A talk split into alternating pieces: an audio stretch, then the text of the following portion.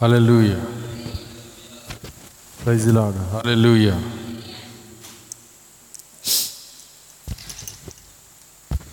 సరే మంచిది. మరి చక్కని పాటలు దేవుని స్థుతించున్నాం అందరం లేచి నిలబడి దేవుని వాక్యాన్ని చదువుకుందాం.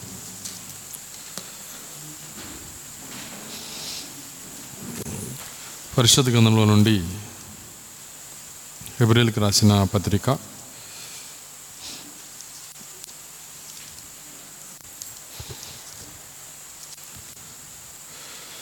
పదకొండో అధ్యాయము ఒకటో వచ్చి నుంచి మనం చదువుకుందాం.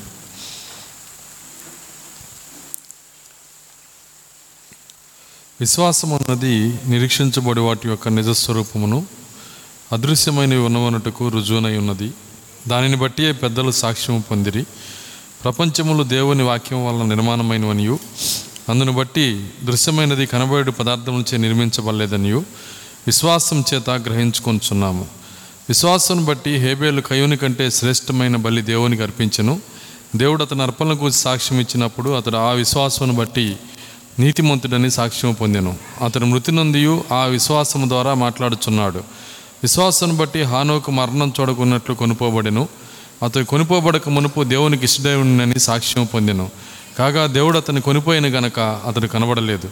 విశ్వాసం లేకుండా దేవునికి ఇష్టదేవునుట అసాధ్యము. దేవుని వద్దకు వచ్చేవాడు ఆయన ఉన్నాడనియు తను వెతుకు వారికి ఫలం దయచేవాడనియు నమ్మవాలని కదా దేవుడు తన వాక్యం దీవించను గాక ప్రార్థించుకుందాం. స్తోత్రములు స్తోత్రములు స్తోత్రములు ప్రభు. చెల్లిస్తున్నాం. తండ్రి యొక్క బుధవారం నీ పాద సన్నిధిలో చేరి ఈ రీతిగా నాయన మిమ్మల్ని స్థుతించి ఆరాధించడానికి మీరు ఇచ్చిన సమయాన్ని బట్టి వందనాలు చెల్లిస్తున్నా. మా ఆలోచనలు మా తలంపులు మీరు స్వాధీనపరచుకొనండి. మిమ్మల్ని ఆరాధించే హృదయాలు మాకు దయచేయండి. మమ్మల్ని పైకి లేవనెత్తండి. భూ సంబంధమైన తండ్రి పరిస్థితులన్నిటి నుంచి పైకి లేవనెత్తి పరలోక స్థలంలో మమ్మల్ని కూర్చుండబెట్టండి ప్రభువ. అపవాది కార్యములను లయపరచండి. నిద్రాత్మలను గద్దించండి ప్రభువ. నన్ను సిలుచాటును మరుగు చేయండి నేను బలహీనం నన్ను బలపరిచి ప్రభువ. మీరే మాట్లాడి మీ నామానికి మహిమ తెచ్చుకోమని యేసుక్రీస్తునామలో ప్రార్థించి వేడుకొనుచున్నాము. ఆమె కూర్చున్నాం.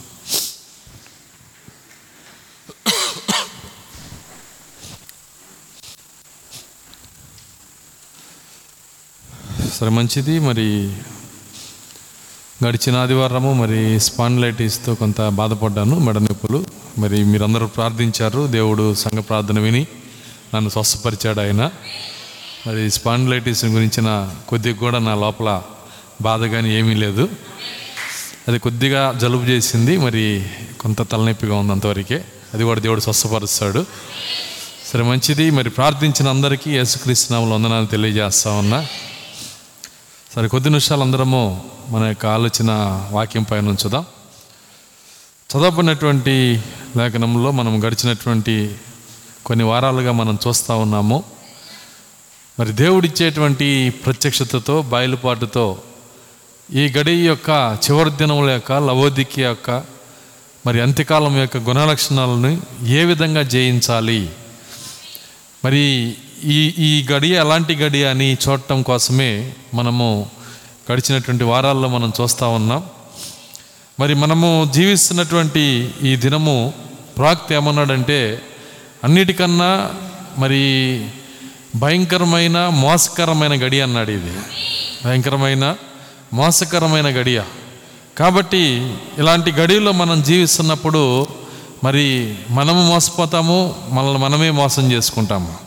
కాబట్టి ఇట్లాంటి కొన్ని కార్యాలు ఉన్నాయి కనుక మనము మరి అంతవరకు నమ్మకంగా ఉండి దేవుని దగ్గర మరి జయ జీవితం జీవించాలంటే ఖచ్చితంగా మనం చేయాల్సిన కార్యం ఏంటంటే దేవుడిచ్చే ప్రత్యక్షత మన హృదయంలో ఉండాలి. దేవుడిచ్చే ప్రత్యక్షత మన హృదయంలో ఉండాలి. ఎప్పుడైతే ఆయన ఇచ్చే ప్రత్యక్షత మన హృదయంలో ఉంటుందో మరి ఆ ప్రత్యక్షతను బట్టి మరి ప్రతి కార్యమును మనం జయించగలుగుతాం. ఎందుకంటే ఆయన ఒక మాట అన్నాడు ఏమన్నాడంటే లోకమును జయించిన విజయం మీ విశ్వాసమే అన్నాడు ఆయన. లోకమును జయించిన విజయము మీ విశ్వాసమే. అంటే అర్థం ఏంటంటే విశ్వాసం అనగా ప్రోక్త మనకు నేర్పించిన కార్యం ఏంటంటే అదే ప్రత్యక్షత. కాబట్టి దేవుడిచ్చేటువంటి ప్రత్యక్షతతో లోకమునే జయించవచ్చు అంట లోకమును జయించిన విజయము మీ విశ్వాసము మీ ప్రత్యక్షత. మరి విశ్వాసం అనే చోట మనం ఏం పెట్టాలంటే ప్రత్యక్షత అని పెట్టాలి. కాబట్టి లోకమును జయించినటువంటి ఆ యొక్క విజయము ఆ ప్రత్యక్షత మరి దేవుడు మనకి ఇవ్వాలంటే ఖచ్చితంగా మనము ఆ ప్రత్యక్షత యొక్క మరి దాన్ని ఇచ్చే దేవుడు విశ్వాసమును కర్త దాన్ని కొనసాగించువాడు ఎవరో ఆయన వైపు మనం చూస్తేనే ఇస్తాడు ఆయన.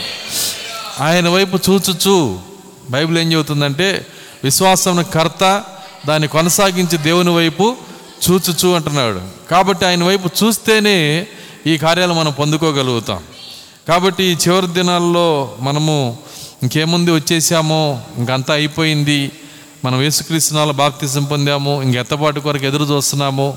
ఎప్పుడో ఎత్తబాటు జరిగిద్ది మేము వెళ్ళిపోతాము అనే చాలామంది మరి దాదాపుగా మత శాఖలను మొదలుకొని వర్తమాన విశ్వాసుల వరకు అనేక మంది మోసపోయే వాళ్ళు ఉన్నారు. వింటున్నారా? అనేక మంది ఎత్తబడే వాళ్ళు ఉన్నారని నేను చెప్పట్లా. అనేక మంది మోసపోయే వాళ్ళు ఉన్నారు. కాబట్టి ఆ మోసపోయే వాళ్ళలో మనం ఒకటిగా ఉండకూడదనేదే నా ప్రార్థన. మన సంఘంలో ఎవరు కూడా అలా మోసపోకూడదు. ఎవరు కూడా దేవుని సన్నిధిలో అయ్యో నేను ఇట్లా అనుకోలేదు అయ్యో నేను ఇట్లా అనుకున్నాను అని మోసపోయే వారిగా ఉండకూడదు. దానికే బైబిల్ ఏం చెబుతుందంటే మీరు పావురం వలె నిష్కప్టులై ఉండి పాముల వలె వివేకులై ఉండి రెండు ఉండాలి. చూడండి రెండు కార్యాలు ఉంటేనే అప్పుడే మనం దేవునికి ఇష్టలుగా ఉండగలుగుతాం. అచ్చంగా మనము మరి అమాయకంగా ఉన్నా కానీ ఎవరో ఒకరి చేతిలో మనం ఒడి మనము మోసపోతాం. అందుకే యేసుక్రీస్తు స్వయంగా అంటున్నాడు పాములు పాములతో పోల్చాడు. అంటున్నారా? ఏమన్నాడు? పాములు వలె వివేకులై ఉండి ఒకసారి నా ఫ్రెండ్తో నేను ఒక చోట కూర్చొని ఉంటే దాదాపు ఒక ఇరవై ముప్పై అడుగుల దూరంలో పాము పిల్ల వచ్చింది. ఇంతే అంత ఉంది అది మరి సైలెంట్గా స్వరం కూడా ఎత్తకుండా పాము అని చెప్పాడు. సైలెంట్గా. మాట రాలా గాలితో చెప్పాడు. అప్పటికే అది వినేసింది పారిపోయింది. వింటున్నారా? సో ఎంత వివేకం అనుకున్నాను అప్పుడు అర్థమైంది వాక్యం నాకు. ఎందుకంటే ఎంత గ్రహింపు ఉందో చూడండి దానికి. ఇంతే ఉంది అది చిన్న పిల్ల అది అప్పుడే గుడ్లోంచి వచ్చి ఉంటుంది. ఆ పిల్లే మేము మాట్లాడుకోవటం విని అది అప్పుడు దాకా చిన్నగా వచ్చింది స్పీడ్ స్పీడ్గా వెళ్ళిపోయింది ఇక. ఎటు వెళ్ళిపోయిందో కూడా తెలియదు.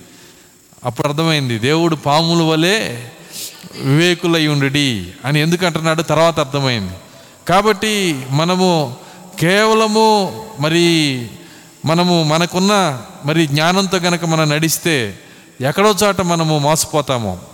కానీ దేవుడు గనక మనకు బయలుపాటు జ్ఞానాన్ని ఇస్తున్న ఇచ్చినట్లయితే ఏ విషయంలో మనం మోసపోలేము. ఎందుకంటే మనల్ని నడిపించే దేవుడు ఆయన. సమస్త కార్యముల గురించి తేటగా మాట్లాడే దేవుడు ఆయన. దేవుని స్తోత్రం అలెలుయ్య కాబట్టే ఈ చివరి దినాల్లో చాలా టెస్టులు ఉన్నాయి. ఈ టెస్టులన్నీ పాస్ అవుతూ మనం రావాలి. మొట్టమొదటి టెస్టు మరి పాపం అనే టెస్ట్. అంటున్నారా నువ్వు పాపమును జయించుకొని నువ్వు ఉన్నటువంటి మరి మరి నీవు నీవు ఉన్నటువంటి నీ చుట్టూ ఉన్న మతము నీ చుట్టూ ఉన్న కులము నీ చుట్టూ ఉన్న కమ్యూనిటీ వీటన్నిటినీ జయించుకొని యేసు దగ్గరికి రావాలి. ఇది మొట్టమొదటి టెస్ట్. ఈ టెస్ట్లో చాలామంది విజయం పొందుతున్నారు ఇప్పుడు. ఆయన కృపన్నోళ్ళందరూ కూడా విజయం పొందుతున్నారు. ఎందుకంటే ఏసు దగ్గరికి రావాలంటే సామాన్యంగా రాలేరు ఎవరు. చూడండి తల్లిదండ్రులకు పుడి తల్లిదండ్రులు క్రైస్తవులైన తల్లిదండ్రులు పుడితే మనము వచ్చేసామని అనుకుంటారు చాలామంది పిల్లలు. కానీ వాళ్ళు ఏసు దగ్గరికి వచ్చారని మనం అనుకుంటాం కానీ వాళ్ళు మాత్రం వచ్చి ఉండరు. కాబట్టి తల్లిదండ్రులు త క్రైస్తవులైనటువంటి పిల్లలు చాలా జాగ్రత్తగా ఉండాలి. తల్లిదండ్రులు క్రైస్తవులైన పిల్లలే చాలా జాగ్రత్తగా ఉండాలి. అదేంది పాస్టర్ గారు? అవును. ఎందుకంటే నీ అంతట నీవు తెలుసుకొని రాలేదు క్రీస్తు దగ్గరికి. ఎందుకు వచ్చావు నువ్వు క్రీస్తు దగ్గరికి? మీ అమ్మ వచ్చింది మీ నాన్న వచ్చాడు కాబట్టి వచ్చావు. అర్థమవుతుందా? నీ అంతటి నువ్వు తెలుసుకొని క్రీస్తు దగ్గరికి రాలా. కాబట్టి నీవు నువ్వు చాలా జాగ్రత్తగా ఉండాలి. మరి మిగిలిన వారు ఎలా వచ్చారు? వాళ్ళంతట వాళ్ళు తెలుసుకొని వాళ్ళు జయించుకొని వచ్చారు. ఆ పాత విధానాలు పాత విగ్రహారాధన పాత కులము పాత మతము అన్నీ జయించుకొని యేసు దగ్గరకు వచ్చారు. అది ఒరిజినల్. ఇంకా దానికి తిరుగులేదేక అర్థమవుతుందా? అయితే మన పిల్లలు ఎలా వస్తున్నారు? మన ఇంటికి తాళం వేస్తే ఎక్కడ ఉంటారు? అర్థం కాల. ఇప్పుడు మన చర్చికి వెళ్తారు తల్లిదండ్రులు. వస్తా వస్తే ఏం చేస్తారు? ఇంటికి తాళం వేస్తారు. అప్పుడు పిల్లలు ఏం చేస్తారు? చచ్చినట్టు మీ వెనకాల రావాల్సిందే. అలా తీసుకొస్తే ఉపయోగం ఏం లేదు. అర్థమవుతుందా? తల్లిదండ్రులను బట్టి మీరు వస్తే పిల్లలు మరి వాళ్ళు పరిపూర్ణంగా క్రీస్తుతో నిలబడిన వాళ్ళు కాదు. క్రీస్తుని కనుగొన్న వాళ్ళు కాదు. మరి అట్లయితే వాళ్ళు నడుస్తూ ఉండగా వాళ్ళ లైఫ్లో ఏదో ఒక సమయంలో మరి నిజముగా వాళ్ళు గనక క్రీస్తుని గనక దర్శించినట్లయితే నిజమైన మారు మనసు పొందినట్లయితే క్రీస్తును దర్శించకుండా మారు మనసు రాదు. వింటున్నారా? నిజంగా వాళ్ళు తిరిగి జన్మించినట్లయితే చూడండి జాన్ వెస్లీ దానికి మంచి ఉదాహరణ. జాన్ వెస్లీ తల్లి మంచి భక్తి కలిగిన తల్లికి పుట్టాడు. నిజమేనా? చూడండి మరి ఆయన దాదాపుగా డజన్ మంది కంటే ఎక్కువే కనిందామా ఆయన నెంబర్ పదిహేడు అంట. అర్థమవుతుందా? పదిహేడు నెంబర్గా పుట్టాడు ఆయన. మరి ఆయనకి పదిహేడో సంవత్సరం వచ్చేటప్పటికి మరి ప- ఆయనకి మరి ఆయన పుట్టేటప్పటికి మరి మొదట పుట్టిన అమ్మాయో అబ్బాయో ఎంత వయసు వచ్చేసి ఉంటుంది చూడండి. చూడండి పెళ్ళిడికి కూడా వచ్చేస్తారు. కాబట్టి మరి అంత మరి అంతమంది ప్రజల్లో ఒక అంతమంది బిడ్డల్లో ఒకటిగా పుట్టాడు. రోజు తల్లి ప్రార్థన చేసి వాళ్ళని మరి పడకలోకి పంపించేది. పడక ఎలా ఉంటుందంటే నేను చూశాను ఈ పదిహేడు మంది పడకలు ఎలా ఉంటాయి అంటే మనకి ఆ వంటగదిలో ఉన్న ఆ స్టాండ్ ఎలా ఉంటుందో అలా ఉంటుంది. కాకపోతే అరలు ఇంతంత ఇంతంత ఉంటాయి. చూడండి బాక్సులు లాగా ఉంటాయి. ఒక్కో బాక్స్లో ఒక్కో పిల్లని నెడతా ఉంటారనమాట అర్థమవుతుందా? అందులో ప- పరి- పరి- పరిపేసి ఒక్కో బాక్స్లో ఒక్కొక్క పిల్లని అందులోనే మరి పనుకోబెడతా ఉంటారు. చూశాను నేను దాన్ని. మరి మరి పదిహేడు మందికి పదిహేడు అరలు ఉంటాయి. అందరికీ ఒక్కో మంచం ఇస్తే ఇల్లు అన్న ఎంత అయింది అది? అర్థమవుతుందా? పో- పోనీ ఇద్దరికి ఇచ్చినా ఎన్ని బెడ్రూమ్స్ కావాలి? సో అంత పెద్ద ఇల్లు కట్టడం కష్టం. కాబట్టి ఇలా ఏర్పాటు చేశారు వాళ్ళు. చక్కగా ప్రార్థన చేసి తల్లి మరి ఆ యొక్క ఇంట్లో పండుగ పెట్టేది పండుకోబెట్టేది మంచి క్రీస్తు గురించి చెప్పేది జా- మంచి భక్తి కలిగిన కుటుంబంలో పుట్టాడు జాన్వెస్లీ ఆమె ప్రార్థన ఎంత శక్తివంతమైందంటే ఒకరోజు ఆ ఇల్లు తగలబడిపోతే అందులో ఆమె చేసిన పని ఏంటంటే మోకాల మీద ఉండి ప్రార్థన చేసిందంట. ఎవరైనా తగలబడితే ఏం చేస్తారు? పరిగెత్తుకుంటూ పోయి ఎవరినో పిలుచుకొచ్చి కంగారు పడతారు. కానీ ఆమె ఎంత విశ్వాసము ఎంత ప్రార్థన పర్రాలంటే మోకాల మీద ఉండి ప్రార్థన చేసిందంట. మంటలు బయట కూర్చొని రెండు చేతులు ఎత్తి ప్రార్థన చేసింది. అప్పుడు దేవదూత వచ్చి ఆ బిడ్డను కాపాడి వెళ్ళాడు వింటున్నారా? ఒక దేవదూత వచ్చి ఆ బిడ్డను బయటపడేసి ఆయన అదృశ్యమయ్యాడు. కాబట్టి అక్కడ ఏమంటున్నాడంటే మరి ఆ విధంగా మరి అగ్నిలో నుంచి ఆయన వచ్చాడు కాబట్టి ఆయన ఏమంటున్నాడంటే అగ్నిలో నుంచి తీయబడిన కొరివని పేరు ఆయనకి. అగ్నిలో నుంచి తీయబడిన కొరివి. కాబట్టి అగ్నిలోంచి తీయబడినటువంటి కొరివి మరి అలాంటి భక్తిపరుడు వింటున్నారా చిన్నప్పటి నుంచి తల్లి ఉగ్గిపాలతో సహా భక్తి నేర్చుకున్నవాడు మరి ఆటోమేటిక్గా పద్దెనిమిది ఇరవై సంవత్సరాలు వచ్చేటప్పటికి బాధకుడు అయిపోయాడు. చూడండి చక్కగా చ- అందరికీ చర్చిలకి వెళ్ళి వర్తమానం చెబుతున్నాడు మరి మంచి ప్రీచర్ అయిపోయాడు. ఎన్నో స్థలాలకి వేరే దేశాలకు కూడా వెళ్ళి వర్తమానం చెబుతున్నాడు అందరూ పిలుస్తున్నారు. మంచి బాధకుడండి మంచి పాస్టర్ గారు రండి రండి అని పిలుస్తున్నారు. అన్ని తిరిగిన తర్వాత ఒకరోజు ఏమైందంటే నిజంగా దేవుణ్ణి కనుక్కున్నాడంట. మీరు చదవండి జాన్వెస్టీ స్టోరీ చదవండి. నిజంగా దేవుని కనుక్కున్నాడు. నిజంగా దేవుని దర్శించాడు. అప్పుడు ఏడ్చి ప్రార్థన చేసి కన్నీరు గార్చి అప్పుడు ఆయన ఏమంటున్నాడంటే నేను ఈ రోజే రక్షించబడ్డానని చెప్పాడంట. మరి నిన్న చెప్పిన వర్తమానం ఏంటి? అర్థమవుతుందా? ఇన్ని రోజులు పెట్టిన మీటింగ్స్ ఏంటి? ఇన్ని రోజులు చేసిన సేవ ఏంటి? చూడండి ఆ రోజు ఆయన చూడండి ఇంతకాలం నేను రక్షించబడకుండానే సేవ చేశాను. అన్నీ చేశాను. సేవ చేశాను నేను చర్చికి వెళ్ళాను నేను వాక్యం చెప్పాను అన్నీ రక్షించబడకుండానే చేశాను. అని యథార్థంగా చెప్పుకుంటున్నాడంటే ఆయన తిరిగి జన్మించాడని అర్థం అక్కడ. దేవుని స్తోత్రం అలెలుయ్య యథార్థంగా చెప్పుకుంటున్నాడు ఆయన. ఆయన తిరిగి జన్మించాడు. అప్పుడు జాన్ వెస్లీ పరిస్థితి అట్లుంటే మనం ఇంటికి తాళం వేసి పిల్లల్లాకి వచ్చే పిల్లల పరిస్థితి ఎట్లా ఉంటుంది అర్థమవుతుందా? చను కాబట్టే వాళ్ళ కోసం ప్రార్థన చేయాలి. ఏమని ప్రార్థన చేయాలంటే ప్రభువా నిజంగా నిన్ను సొంత రక్షకునిగా సేకరించే శక్తి వారికి దయచేయమని ప్రార్థన చేయాలి. దేవుని స్తోత్రం అలెలుయ్య మనల్ని ఏ విధంగా జయింపజేసిందో మన విశ్వాసము. మరి లోకంలో ఉన్న మనల్ని ఏ విధంగా క్రీస్తు దగ్గర తీసుకొచ్చిందో అదేవిధంగా అదే విశ్వాసము మన బిడ్డలను కూడా జయింపజేయాలి. దేవుని స్తోత్రం అలెలుయ్య ఖచ్చితంగా జయింపజేయాల? మన బిడ్డలను కూడా ఆయన ఏం చేయాలంటే మరి ఆయన ఆత్మని ఇచ్చి ఆయన ఆత్మ మనకి మరి మన బిడ్డలకి ఇచ్చి మనకున్న విశ్వాసమే మన బిడ్డలకి ఇచ్చి ప్రవక్త అంటున్నాడు ఏమంటున్నాడంటే మరి మన విశ్వాసమే నీ విశ్వాసమే నీ బిడ్డలను రక్షిస్తుంది అంటున్నాడు ఆయన. నీ విశ్వాసం నిజమైతే నీ బిడ్డలు రక్షించబడటం కూడా నిజమన్నాడు ఆయన. ఏమన్నాడు ఆయన? నీ విశ్వాసం నిజమైతే నీ బిడ్డలు రక్షించబడటం కూడా నిజము. దేవుని స్తోత్రం. అరెలుయ్య కాబట్టే మరి మొట్టమొదటి టెస్ట్ ఏంటంటే మన లోకంలో నుంచి లోక కార్యాలలో నుంచి బయటికి రావటం. లోకంలో నుంచి లోక కార్యాలలో నుంచి పాపంలో నుంచి మరి మన మతము నుంచి మన కులము నుంచి మన చుట్టూ ఉన్న పరిస్థితుల నుంచి మరి సినిమాల నుంచి వీటన్నిటి నుంచి జయించుకొని క్రీస్తు దగ్గరకు రావటమే మొట్టమొదటి టెస్ట్. కాబట్టి ఆ టెస్ట్లో మనం జయించాము.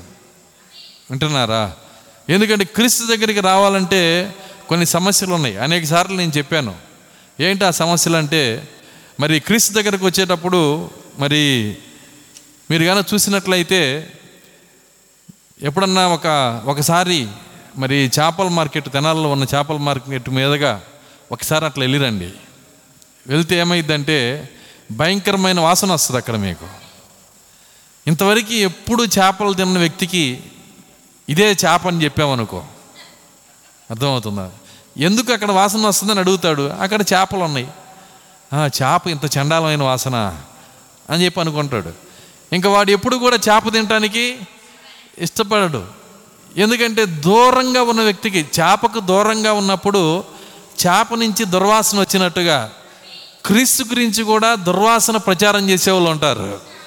నాకు చెప్పారు యేసుక్రీస్తు దొంగ యేసుక్రీస్తు అది ఇది అని చెప్పారు నాకు. నేను నిజమే అని అనుకున్నా. వింటున్నారా? నేను కూడా అనుకున్నా నా సాక్ష్యం అది. నిజమే అనుకున్నా. కానీ కృప నన్ను పట్టుకుంది కాబట్టే ఏసెవరో నేను ఎరిగాను ఈరోజు. నా నాకు తెలిసిన వాళ్ళే నా దగ్గర ఉన్న వాళ్ళే చెప్పారు యేసుక్రీస్తు గురించి. వేరుగా చెప్పారు. యథార్థంగా చెబుతున్నాను నేను నిజమే అనుకున్నా. అదే నేను ఇతరులకు కూడా చెప్పా ఆయన యేసుక్రీ యేసుక్రీస్తు గురించి నాకు తెలుసులే ఆయన ఒక దొంగ అంట. ఇట్లా నేను చెప్పడం చెప్పటం కూడా చేశాను వింటున్నారా? కానీ ఏ నోటితో అయితే నేను ఆ మాట చెప్పానో ఆ నోటితోనే నా జీవితం అంతా ఆయన ప్రకటించేటట్టు చేశాడు ఆయన. దేవుని స్తోత్రం అలెలుయ్య కాబట్టి క్రిస్ని దూరంగా చూస్తే ఎప్పుడు కూడా ఎలా ఉంటుందంటే చూడండి అది దుర్వాసన చేప ఎలా చేప ఎగ్జాంపుల్ చెప్పా. ఆ దుర్వాసన ఎలా వస్తుందో అలాగే మనకు కూడా తెలుస్తుంది. కానీ నువ్వు దగ్గరకు వస్తే క్రీస్తుని దగ్గరగా అంటే అర్థమైందంటే నీ పల్లెంలోకి రావాలి అది. అర్థమవుతుందా? అది చక్కగా వండి పల్లెంలోకి వచ్చినప్పుడు చేప తింటే ఎంత సంతోషపడతామో? యేసుక్రీస్తుని నీ దగ్గరికి వస్తే అంతకంటే మా వెయ్యి రెట్లు నువ్వు సంతోషపడతావు దేవుని స్తోత్రం. అలెలుయ్య కాబట్టి అది నీ దగ్గరికి రావాల్సిన విధానంలో రావాలి. కాబట్టే మరి మన జీవితంలో మొట్టమొదటి టెస్ట్ మన చుట్టూ ఉన్న వాతావరణాన్ని మనం జయించాము. మన చుట్టూ ఉన్న పరిస్థితులు జయించాము. దాని తర్వాత మనం ఏం చేసామంటే చిన్నగా మనం ఏదో ఒక సంఘాన్ని కనుక్కొని ఆ సంఘానికి వెళ్తా ఉన్నాము అంతే కదా? మన దగ్గరలో ఉన్న సంఘం ఏదో కనుక్కొని దాని దగ్గరికి పోతున్నాం. మనల్ని నడిపించిన సంఘానికే పోతున్నాం. కానీ దేవుడు అక్కడ కూడా ఒక టెస్ట్ పెట్టాడు. ఏం టెస్ట్ పెట్టాడు? చూడండి అది. మరి మనం వెళ్తున్నటువంటి సంఘములో ఏ సంఘములోకి వెళ్తున్నామో ఆ సంఘములో ఈ గడియ వర్తమానం లేదు. ఈ గడియ వర్తమానము లేదు. ఈ గడియ వర్తమానము లేకుండా ఏ సంఘంలో ఉన్నా వాళ్ళు ఎత్తబట్లు అయితే రాలేరు. దానికి నేను పేపర్లో రాసిస్తా. మీకు మీకు గ్యారంటీ రాసిస్తాను నేను. ఈ గడియ వర్తమానం లేకుండా ఏ సంఘంలో ఉన్నా వాళ్ళు ఎత్తబాటులో రాలేరు. దానికి యేసుక్రీస్తు చెప్పిన మాటే స్వయంగా నేను చూపిస్తాను. లోకాసు వార్త పదిహేడో అధ్యాయము.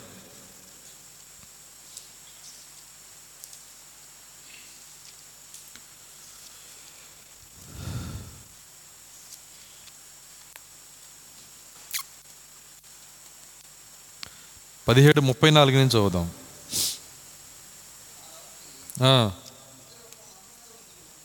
ఆ. రాత్రి ఇద్దరు ఒక మంచం మీద ఉందురు. వారిలో ఒకరు కొనుక్కోబడును. వారిలో ఒకరు కొనుపోబడును ఒకరు విడిచిపెట్టబడును.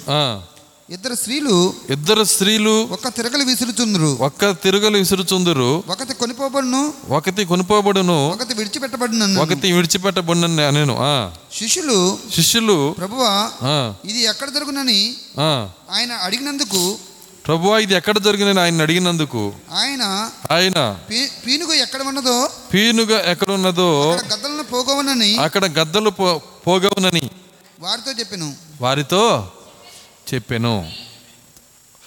చూడండి ఆయన ఇక్కడ శిష్యులు అడుగుతున్నారు ప్రభువా ఇది ఎక్కడ జరుగును? వాళ్ళు ఎప్పుడు జరుగును అని అడగల? ఎక్కడ జరుగును? ఎవరిలో జరుగును? ఎత్తబోటు అనేది ఎవరిలో జరిగిద్ది?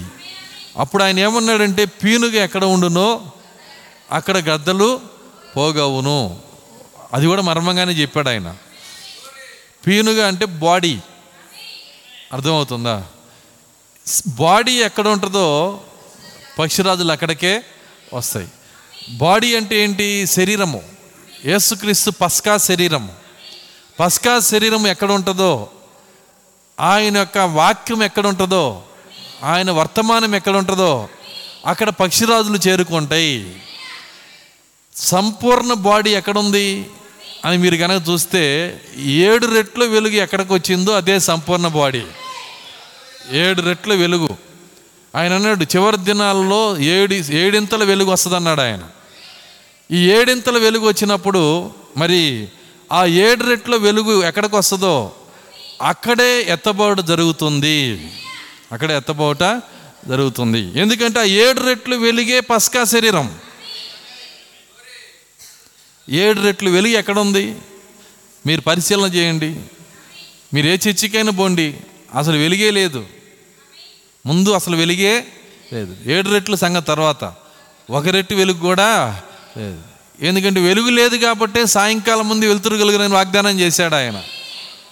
ఏది వెలగాలో ఈ వెలగట్లేదు కనుకే సాయంకాలం ముందు వెలుతురు కలుగును అని మనకు ఆయన వాగ్దానం చేశాడు. దేవుని స్తోత్రం. అలెలుయ కాబట్టి ఇక్కడ మనం చూసినప్పుడు ఆ వెలుగు గురించి ఆయన మరి ఆయన ఆయన ఆ వెలుగు ఏంటో కాదు కానీ ఆ వెలుగే పస్కా శరీరము. ఆ వెలుగే ఆయన శరీరము. ఎందుకంటే యేసుక్రీస్తే వెలుగై ఉన్నాడు. వెలుగనగా వాక్యము వర్తమానము. నేను తేటగా కొద్దిగా నేను క్లుప్తపరి చెప్తున్నా. జాగ్రత్తగా గమనించండి. మరి అక్కడ ఆ యొక్క వెలుగు ఆ యొక్క వర్తమానం ఆయన ఇచ్చినప్పుడు ఆ శరీరం ఎక్కడ ఉంటుందో ఆ శరీరం చుట్టూ పక్షిరాజులు గుమ్ముగూడతాయి అంట పక్షిరాజులు అక్కడికి వెళ్ళిపోతాయి. అందరు వెళ్ళరు. శరీరమును ఆకర్షించుకొని వెళ్ళేది ఎవరంటే పక్షిరాజులు. బాడీ దగ్గరికి వెళ్ళేది ఎవరంటే పక్షిరాజులు. కాబట్టి పక్షిరాజులు శరీరము ఎక్కడ నువ్వు చూస్తావో వింటున్నారా? వారి మధ్యలో ఎత్తబడుట జరుగును. ఎత్తబడుట క్యారాఫ్ అడ్రస్ ఏంటంటే ఏడింతల వెలుగు కలిగిన శరీరము దాన్ని భుజించే పక్షిరాజులు. వీళ్ళ మధ్యలో ఎత్తబాటు జరుగునని యేసు ప్రభు తన నోటితో స్వయంగా చెప్తున్నాడు. ఈ రెండు లేని చోట ఎత్తబాటు ఎట జరిగిద్ది? అర్థమవుతుందా? ఈ రెండు లేని చోట ఎత్తబాటు జరగనే జరగదు. కాబట్టి ఎత్తపాటు జరిగే ప్లేస్ ఎక్కడంటే శరీరం ఉండాలి పక్షిరాజులు ఉండాలి. చూడండి దేవుడు ఊరకనే చెప్పలా ఆయన నాలుగు జీవుల గురించి ఎరిగిన దేవుడు ఆయన. మొదటి జీవి సింహం సింహం కాలం అయిపోయింది. రెండో జీవి దూడ దూడ కాలం అయిపోయింది. మూడో జీవి మనిషి ముఖము మనిషి ముఖము కాలం అయిపోయింది. నాలుగో జీవి పక్షిరాజు. ఎత్తబడే సమయంలో పక్షిరాజు కాలం వస్తుందని రాయించిన దేవుడే ఈ కార్యాన్ని చెబుతున్నాడు. పక్షిరాజులు అంటే ఆకాశం నుంచి వచ్చే పక్షిరాజులు కాదు. దేవుని పిల్లలైన పక్షిరాజులు. దేవుని స్తోత్రం. అలెలుయ్య ఆ రోజుల్లో ఒకడే ఒకడుండేవాడు పక్షిరాజు. ఏ రోజుల్లో? ఏషియా ఒక పక్షిరాజు. ఇరిమియా ఒక పక్షిరాజు. ఏస్కేల్ ఒక పక్షిరాజు. వింటున్నారా? ఏస్కేల్ ఒక పక్షిరాజు. చూడండి అదే విధముగా మరి ప్రతి కాలంలో ఒక పక్షిరాజు ఉన్నాడు. కానీ ఇప్పుడు పక్షిరాజు ఉండడు. పక్షి రాజులు ఉంటారా అంట అంటే అంత బయలుపాటు కలిగిన వాళ్ళు అనేక మంది జీవించే ఒక గడియ ఇదే ఈరోజు. కాబట్టి మన గడియ ఏంటో మనం మొట్టమొదట మనం ఎరగాలి. గడిచిన ఆరు వేల సంవత్సరాల్లో ఎప్పుడు ఒక పక్షిరాజుతో మెయింటైన్ చేసిన దేవుడు. ఈరోజు ఒక పక్షిరాజు కాదు. పక్షిరాజులు ఉంటాయి అన్నాడు ఆయన. అందరూ ఒక ఏషియా లాగా ఉంటారు అందరూ ఒక ఇరిమియా లాగా ఉంటారు అందరూ ఒక ఏజ్కేల్ లాగా ఉంటారు అనేక మంది ప్రవక్తలాగా ఉండేవాళ్ళు వస్తారు. దేవుని స్తోత్రం అలెలుయ కాబట్టే దేవుని యొక్క ప్రవచనం వ్యర్థంగా పోదు. ఆయన మాట పలికాడంటే సృష్టి చేసైనా తీసుకొస్తాడు. అక్కడ లేకపోయినా తీసుకొస్తాడు. కాబట్టి ఆయన పలికిన మాట యొక్క ప్రతిఫలమే ఈ గడియ పక్షిరాజులమైన మనం ఇక్కడ కూర్చొని ఉన్నాము దేవుని స్తోత్రం అలెలుయ్య కాబట్టి ఆయన ఎత్తబోట ఎక్కడ జరుగును అని ఆయన అడిగినప్పుడు ఆయన ఏం చెప్పాడంటే శరీరము లేక పక్షి ఈ యొక్క పక్షిరాజులు శరీరం ఎక్కడ ఉంటుందో అక్కడే ఎత్తబోట జరుగును. కాబట్టి మనము వెలుగులేని స్థలాల్లో మనం కూర్చున్నాము. ఇప్పుడు అదొక పరీక్ష. ఎట్టగొట్ట ఎన్నో చేయించుకొని వచ్చాము. వింటున్నారా? సినిమాలు చేయించాము నాటికలు చేయించాము పాపం చేయించాము డబ్బు చేయించాము మరి ధన ప్రతి విధమైన పాప సంబంధమైన కార్యాలు చేయించాము అన్నీ చేయించుకొని మారు మనసు పొంది యేసు దగ్గరకు వచ్చాము. కానీ ఇక్కడ ఒక మోసం ఉంది. ఏంటా మోసం అంటే వెలుగు లేదు. వింటున్నారా? సంఘంలో ఏమైపోయింది? వెలుగు లేదు. వెలుగు లేకపోతే వెలుగు వెలుగునే తినాలా. వెలుగు దేని తింటుంది? వెలుగు వెలుగునే పిలుస్తుంటుంది కరుడు కరుణ్ణే పిలుస్తుంటుంది ఆత్మ ఆత్మనే పిలుస్తుంటుంది కాబట్టి సంఘాల్లో వెలుగు లేదు. ఇప్పుడు ఒక విజయం కావాలి మనకి. సంఘాల్లో పరిస్థితిని బట్టి మనకి ఏం కావాలంటే ఒక విజయం కావాలి. ఏంటి ఆ విజయం అంటే వెలుగు ఎక్కడుందో మనం కనిపెట్టాలి. వెలుగు ఎక్కడుందో మనం చూడగలగాలి. కాబట్టి ఆ వెలుగు ఉండే స్థలము కోసం మనము ఎతకలేదు కానీ కృపే మనకు ఆ బయలుపాటిని ఇచ్చింది. చూడండి ఇక్కడ తెసలోనికి రాసిన పత్రిక. మొదటి తెసలోనికి రాసిన పత్రిక. ఒకటో అధ్యాయము రెండో అధ్యాయము పదమూడో వచనం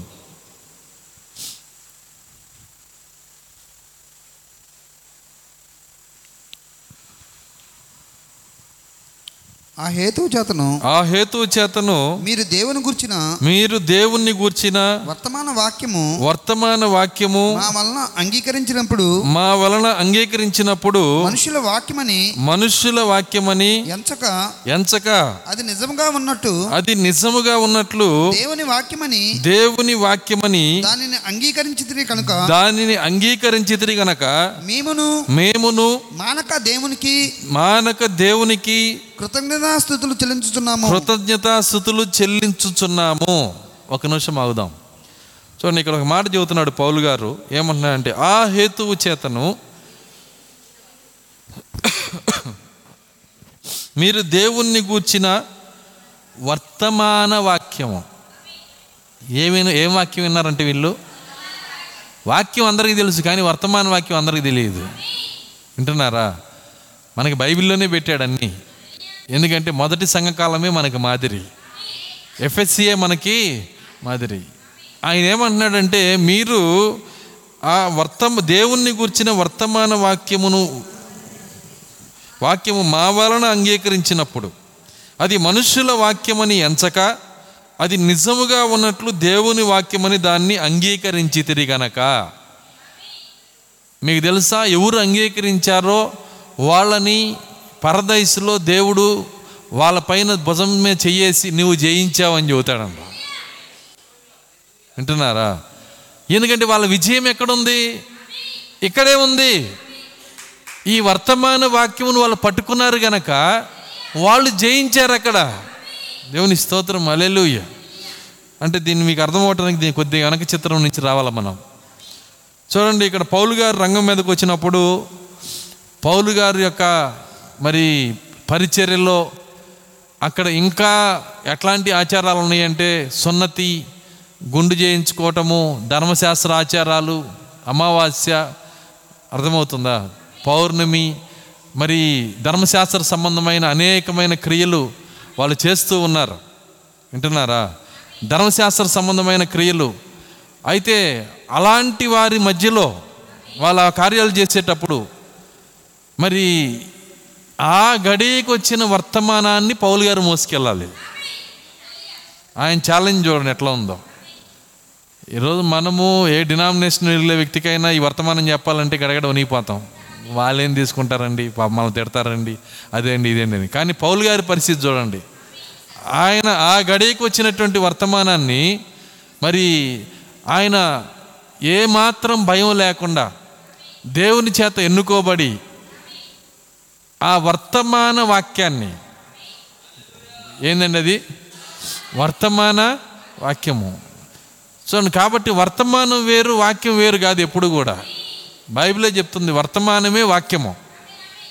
అయితే ఆది కాండము నుంచి మలాకీ దాకా ప్రతి ఒక్కళ్ళ దగ్గర వాక్యం ఉంది. ఉందా లేదా?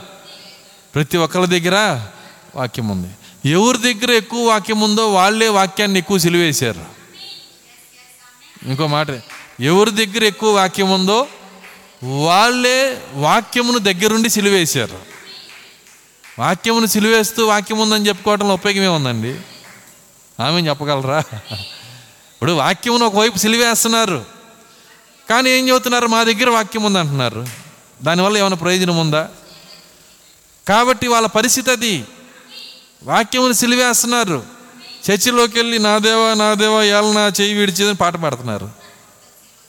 ఒకవైపు పాట పాడుతున్నారు ఒకవైపు అదే పనిని వాళ్ళు చేస్తున్నారు. కాబట్టి వాక్యమును ఆ రోజు వచ్చినటువంటి వాక్యమును లేకపోతే ఆదికాండము నుంచి మలాకీ దాకున్న వాక్యమును ఎంత కలిగి ఉన్నా ఉపయోగం లేదు. ఎంత కలిగి ఉన్నా ఉపయోగం లేదు. ఆదికాండం నుంచి మలాకీ దాకున్న వాక్యం ఎంత కలిగి ఉన్నా ఉపయోగం లేదు. అర్థమవుతుందా? ఎందుకు ఉపయోగం లేదంటే నీవు ఆ వాక్యము ద్వారా నీ వర్తమాన కాలానికి ఒకటి ఇస్తాడు దేవుడు ఎప్పుడు కూడా. ప్రతి సంఘకాలం అందుకే సంఘకాలాలు పెట్టాడు దేవుడు. వింటున్నారా? సంఘకాలాలు పెట్టిందే దానికోసం. అందుకే ఆయన ప్రతిదీ మాదిరి పెట్టాడు. ఏ రోజు పడ్డ మన్నా ఆ రోజే తినాలి. అది మన్నానే అది వాక్యమే. మన్నా అంటే వాక్యమే. కానీ నిన్నటిది వాళ్ళు తింటానంటే కుదరదు. ఎందుకు అలా చేసావు చూడండి ప్రభువా మేము అసలకే ఆకలితో బాధపడుతుంటే ఏదో మన్నా ఇచ్చావు. మేము వాటన్నిటినీ ఇక బస్తాల్లో కూర్చుకొని పాత్ర వేసుకొని పాత్ర తెలుసా మీకు? ఒడ్లు ఏం చేస్తారు? భూమి లోపల పాత్ర వేస్తారు అన్నీ. చూడండి అలా పాత్ర వేసుకొని అవన్నీ దాచుకొని మేము మరి తినటానికి మరి ఎందుకు అవకాశం ఇవ్వలేదు మళ్ళీ రేపు వచ్చి ఏరుకోమని ఎందుకు చెబుతున్నావు? అంటే మీరు మీరు ఫోర్ రన్నర్స్ మిమ్మల్ని చూసి వెనక వచ్చేవాళ్ళు నేర్చుకోవాలా? ఏంటి వెనక వచ్చేవాళ్ళు ఏ రోజు పడ్డమన్నా ఆ రోజే తినాలి. ఏ రోజు వచ్చిన వెలుగు ఆ రోజే తీసుకోవాలి. దేవుని స్తోత్రం అలెలుయ కాబట్టే మరి దేవుడు ఆ గడికి వచ్చినటువంటి మొదటి మొదటి మొదటి గడి స్టార్ట్ అవుతుంది మొదటి రోజు వచ్చింది. ఏంటి మొదటి రోజు అంటే అది ఎఫ్ఎస్సి. ఎఫ్ఎస్సి సంఘకాల దోత ఎవరంటే పౌలు గారు. పౌలు గారి ద్వారా ఆయన వర్తమానం ఇచ్చినప్పుడు ఆ వర్తమాన వాక్యము వింటున్నారా? అది వర్తమానం ఎప్పుడు వర్తమానం కాదు వర్తమానమే వాక్యము. కేవలం వాక్యం పట్టుకున్న వాళ్ళంతా పాతాళంలోకి వెళ్ళిపోయారు. ప్రధాన యాజకుడు ఎక్కడున్నాడు? పాతాళంలో ఉన్నాడు ఆయన ఆయనకి ఆయన అసిస్టెంట్లు ఎక్కడ ఉన్నారు శాస్త్రులు పరిశీలి ఎక్కడ ఉన్నారు అందరూ పాతాళంలోనే ఉన్నారు. వింటున్నారా? పైగా వాళ్ళని చూసి మన మన మన ఏసై ఏమంటున్నాడంటే వాళ్ళు చచ్చినోళ్ళు చచ్చినోళ్ళు చచ్చినోళ్ళు పాతి పెట్టని అన్నాడు ఆయన. అర్థమవుతుందా? కాబట్టి వాళ్ళందరూ కూడా సమాధుల్లోకి మరి ఆ యొక్క ఆ యొక్క మరి పాతాళంలోకి వెళ్ళిపోయారు వాళ్ళంతా కూడా. వింటున్నారా? వాళ్ళకి వాక్యం తెలుసు. ఆది కాండం నుంచి మలాకి దాకా అప్పచెబుతారు. కానీ దానివల్ల వాళ్ళకి ఏ ఉపయోగము ఒక వ్యక్తిని జీవింపజేసేది ఏంటంటే వర్తమానమే. నీకు ఎంత వర్తమానం తెలిసినా ఎంత వాక్యం తెలిసినా కుర్చీలో కూర్చొని తినలేకపోతే నువ్వు బతకలేవు. అది కూడా చెబుతున్నావు మళ్ళీ. నువ్వు ఇక్కడ ఆరాధనలో కూర్చొని వాక్యం తినలేకపోతే నువ్వు బ్రతకనే బ్రతకలేవు. నాకు చాలా తెలుసండి ఎప్పటి నుంచో వింటున్నాను. ఎప్పటి నుంచో ఇంట ఏం చేసుకుంటాం? ఇప్పుడు అది ఎట్లా ఉంటుందంటే మీకు తెలుసా నేను నేను నేను నేను తిన్న మాంసాలు నేను తిన్నటువంటి బిర్యానీలు ఎవరు తినలేదు అని చెబుతూ చెబుతూ చెబుతూ చెబుతూ అలసిపోయి సోలిపోయి అర్థమవుతుందా? మూర్చిపోయేదా చెప్పినా ఉపయోగం లేదు. ముందు పెట్టిన పల్లెని తినకుండా. అర్థమవుతుందా? నువ్వు ఎప్పుడో తినిన సంగతి ఇప్పుడెందుకు? ముందు నువ్వేం చేయాలి? ముందు నీ ముందు పచ్చదనం పెట్టినా తినాలా? తినే లక్షణం లేకపోతే బతకలేవు నువ్వు. దేవుని స్తోత్రం. అలెలుయ్య ఎంత తెలిసినా ఉపయోగం లేదు. మొదట తినే లక్షణం ఉండాలా? ఎన్ని తిన్నామని చెప్పుకుంటే ఉపయోగం ఏముంది వింటున్నారా? ఏదో సామెత ఉంది. మా తాతలు నేతులు తిన్నారు మీరు మా మూతులు నాకని అన్నారంట ఎవరు. అర్థమవుతుందా? ఏముంటుంది ఇలా మూతుల దగ్గర? వాళ్ళ తాతలు తింటే ఈడి మూతికి ఏమొచ్చిందండి అర్థమవుతుందా? బైబిల్లో కూడా ఉన్నాయి ఇవన్నీ. చూడండి ఇవన్నీ కూడా మరి మీ తల్లిదండ్రులు దాక్షకాయలు తింటే మీ పళ్ళు ఏమైనా పులిస్తే అని అడిగాడు ఆయన. అర్థమవుతుందా? కాబట్టే మరి ఎప్పుడో తినింది నీకు ఏ మేలు చేయదు. నువ్వు తి- నిన్న తినింది కూడా నీకు ఏ మేలు చేయదు. ఈరోజు ఆరాధనలో ఈరోజు తినిందే నీకు మేలు చేస్తుంది. ఏ రోజు వచ్చిన వర్తమానం ఆ రోజు తింటూ మనం మనం తెప్పరిల్లుతూ మనం బ్రతుకుతూ వెళ్ళాలి మనము. కాబట్టి వర్తమాన వాక్యమును భుజించే వారిగా ఉండాలా. దేవుని స్తోత్రం అలెలుయ్య కాబట్టి దేవుడు ఇక్కడ ఏడు రోజులు పెట్టాడు. ఏడు రోజుల్లో మొదటి రోజు వెలుగు వస్తుంది. ఈ మొదటి రోజు వెలుగు ఈ రోజు యొక్క వెలుగుకి మాదిరై ఉంది. ఎందుకంటే మొదటి రోజు వెలుగు వచ్చినప్పుడు ఆయన దాన్ని పౌలు గారు దాన్ని ఏమన్నాడంటే వర్తమాన వాక్యము వర్తమాన వాక్యము. అది వర్తమానం కాదు కానీ వర్తమాన వాక్యము. ఎందుకంటే పౌలు గారు ఏది చూపించినా వాక్యంలోంచే చూపిస్తున్నాడు. కానీ ఇది వర్తమానం. ఏదైనా చెప్పని అది వాక్యంలో చూపిస్తున్నాడు. చూడండి చిన్న ఎగ్జాంపుల్.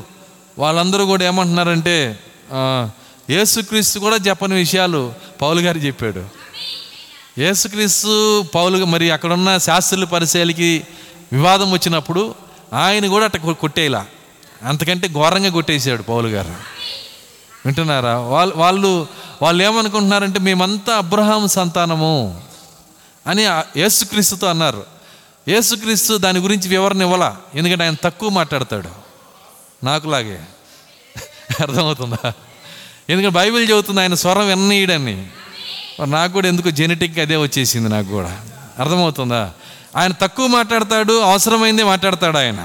దేవుని స్తోత్రం మలెలుయ్య అయితే మరి ఆయన దాని గురించి వివరణ ఇవ్వాల? కానీ వెనకొచ్చిన వచ్చిన పౌలు గారు అయితే దాని కత్తితో నరికేశాడు ఆయన. మేము అబ్రహాం సంతానం అని వాళ్ళు చెప్పుకున్న దాన్ని పైకెత్తి ఆయన డ్రెస్సింగ్ చేశాడు దానికి. అర్థమవుతుందా?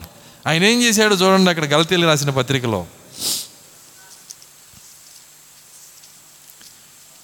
ఈ మాట యేసుక్రీస్తు వాళ్ళకి చెప్పుంటే చిన్న కథ వేరుగా ఉండేది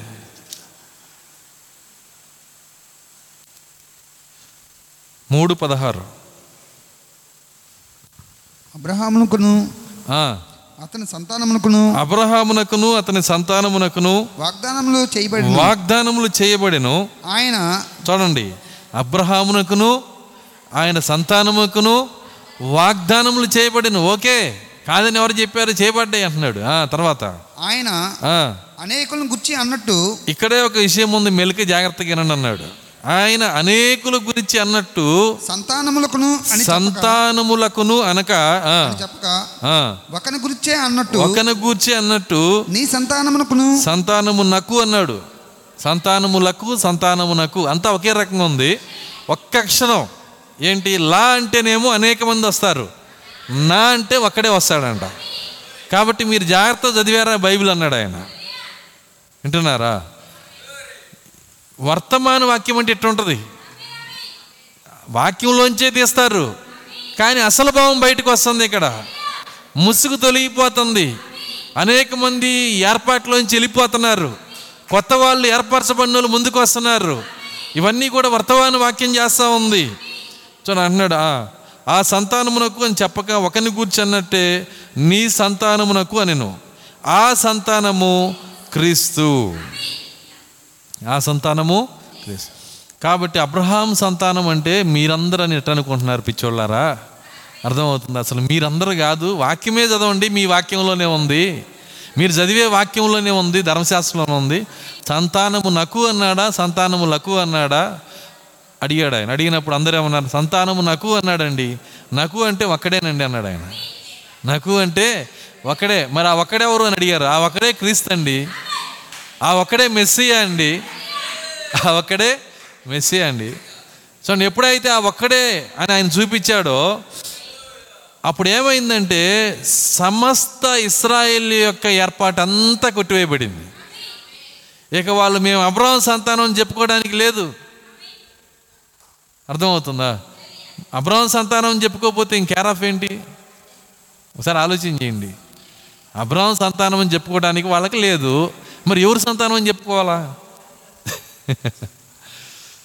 చెప్పుకోవాల్సినటువంటి పేరే లేకపోతే ఇంక కేరాఫ్ అయిందండి ఇప్పుడు నేను క్రైస్తవులని పిలవద్దు అని చెప్పాము. మరి ఎవరిని పిలవాలేక? అర్థమవుతుందా? మన పునాదే క్రైస్తవ క్రీస్తు మీద ఉంటే అప్పుడు వాళ్ళ పునాది అబ్రహాం మీద ఉంది. మరి అబ్రహాం మీద పునాది ఉన్నప్పుడు నువ్వు అబ్రహాం సంతానం కాదే నేను కొట్టేసినాక ఇక ఎవరి సంతానం అని చెప్పుకోవాలి? ఎంత ఘోరమైన కార్యమో చూడండి. అదే వర్తమాన వాక్యం అంటే. ఆ విధంగా వర్తమాన వాక్యమును పౌలు గారికి ఇచ్చాడు దేవుడు. దాన్ని ప్రసంగించుకుంటూ వెళ్తున్నాడు ఆయన. మరి ఆ ఆదికాండము నుంచి మలాకీ దాకా ఎక్కడెక్కడైతే క్రీస్తు గురించిన కార్యాలు ఉన్నాయో దాచిపెట్టబడిన మర్మాలు ఉన్నాయో ఆ క్రీస్తుని గురించిన మర్మం అన్నీ తీసుకొని వస్తున్నాడు. అలా చెప్పుకుంటూ వస్తున్నప్పుడు చూడండి అది చాలా చాలా భయంకరమైన కార్యము. దానికే యేసుక్రీస్తు ఒక మాట అన్నాడు. ఏమన్నాడంటే నా నామం భరించటానికి నేను ఏర్పరచుకున్నానన్నాడు ఆయన. నా నామము భరించటానికి నేను ఏర్పరచుకున్నాను. నామము అనగా వర్తమానము. మళ్ళీ చెబుతున్నాను నేను. నామము అంటే వర్తమానము. నువ్వు యేసుక్రీస్తు నామలో బాప్తిజం పొందావు. ఆరు సంఘాల నుంచి ఎవరు పొందలేదు. మిగిలిన వెనక వెనకాల ఉన్న సంకాలాలు ఎవరు పొందలేదు. మరి వాళ్ళు ఎట్లా నామంలో పొందినట్టు అవుతారు? దానికే వర్తమానం అంగీకరిస్తే నామమును ధరించుకున్నట్లే. దేవుని స్తోత్రం. అలెలుయ కాబట్టే ఆ నామము చూడండి ఆ నామమును వాళ్ళు అంగీకరించారు. ఆ నామమును చేర్చుకున్నారు వాళ్ళు. ఆ నామమును మరి భరించుటకు పౌలు గారిని దేవుడు ఎన్నుకున్నాడంట. నామమును భరించేది ఏంటండి వింటున్నారా? చూడండి నామమును భరించుట అనగా వర్తమాన వాక్యమును భరించుట. వర్తమాన వాక్యమును భరించాలంటే అందరూ అలా కాదు. ఎంత ఒత్తిడి ఎన్ని శ్రమలు గంపల్లోంచి దించారు. వా- మరి ముమ్మారు కొరడాలతో కొట్టారు. మరి ఓడ పగిలి బాధపడ్డాడు. ఖైదీగా ఉన్నాడు. ఎప్పుడు చూసినా చెరసాల ఖైదీ వెంటావుట చూడండి మరి అనేక రకమైనటువంటి శ్రమలు ఆయనకి. నమ్మకస్తుల ద్వారా శ్రమలు ఫ్రెండ్స్ ద్వారా శ్రమలు సంఘములోనే శ్రమలు అర్థమవుతుంది. బయట శ్రమలు. సో నాకు అక్కడ అంద అందరూ అందరూ గుండు చేయించుకుంటే వాళ్ళ కోసం గుండు కూడా చేయించుకోవాల్సి వచ్చింది. అర్థమవుతుందా? మరి వాళ్ళ వాళ్ళ వల్లే మొక్కు చెల్లించాల్సి వచ్చింది. మరి మరి జీవించాల్సిన ఒత్తిడి ఉంది అక్కడ. అర్థమవుతుందా? కానీ ఆయన వర్తమాన వాక్యమును పట్టుకున్నాడు అక్కడ. వర్తమాన వాక్యము. కాబట్టి ఆ వర్తమాన వాక్యమును పట్టుకొని పత్రికలన్నీ రాసుకుంటూ వచ్చాడు. వర్తమాన వాక్యమును పట్టుకొని ఈ పత్రికలన్నీ రాసుకొని వచ్చాడు. రాసుకొని వచ్చినప్పుడు ఆయన ఏమన్నాడంటే మా వలన అంగీకరించినప్పుడు మనుషుల వాక్యమని ఎంచక వాళ్ళ విజయం ఎక్కడుందంటే ఎఫ్ఎస్సి సంఘకాల ప్రజల విజయం ఎక్కడుందంటే అది మనుషుల వాక్యమని ఎంచక. దేవుని స్తోత్రం. అలెలుయ్య ఎవరైతే పౌలు గారి వర్తమానము వింటున్నారా ఆ అది అది వర్తమాన వాక్యమని వర్తమానం ఏందంట? వర్తమాన వాక్యమని ఎవరైతే చేర్చుకుంటారో వాళ్ళందరినీ దేవుడు వధువులో పాలిభాగస్సులను చేశాడు అక్కడ. ఎందుకంటే అది వాళ్ళ విజయమై ఉంది. దేవుని స్తోత్రం. అలెలుయ్య అప్పుడు మన ప్రవక్త వర్తమానం? చూడండి ప్రవక్త వర్తమాన వాక్యం. ఈరోజు మనం పిలవాల్సిన మాట ఏంటంటే వర్తమాన వాక్యం వర్తమాన వాక్యం. ఒట్టి వర్తమానం అంటే ఏదో డివైడ్ అయిపోతుంది. అది మనుషుల వలన కలిగిందా దేవుని వలన కలిగిందా? దేవుని వలన కలిగింది. ఎవరు దీన్ని అంగీకరిస్తారో వాళ్ళు వధువులో పాలిభాగస్తులు అవుతారు. దేవుని స్తోత్రం అలెల్లు మొదటి టెస్ట్ ఎలాంటిదో చివరి టెస్ట్ కూడా అదే. టెస్ట్ మార్చడు ఆయన వింటున్నారా? కాబట్టే దేవుడు ఈరోజు మనము ఈ గడియ వర్తమానాన్ని ఈ వర్తమానికుని చేర్చుకున్నామంటే మనము ఏదో ఏదో మనంతరం మనం చేసిన కార్యం కాదు ఇది. ఇది దేవుడు మనకిచ్చిన కృప. ఈ గుర్తుపట్టడం కూడా కృప. ఎవరు నిజమైన వారో ఎవరు నిజమైన వారు కాదో గుర్తుపట్టడం కూడా కృప.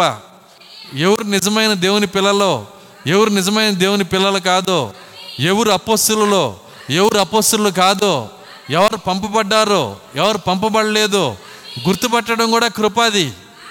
దాన్ని ఆయన ఇక్కడ చెప్తున్నాడు ఇక్కడ. ప్రకటన గ్రంథము.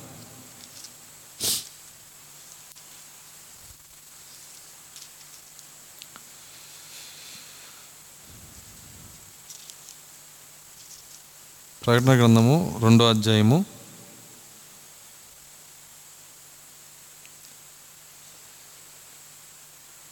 రెండో వచ్చిన మొదటి నుంచి చదువుదాం.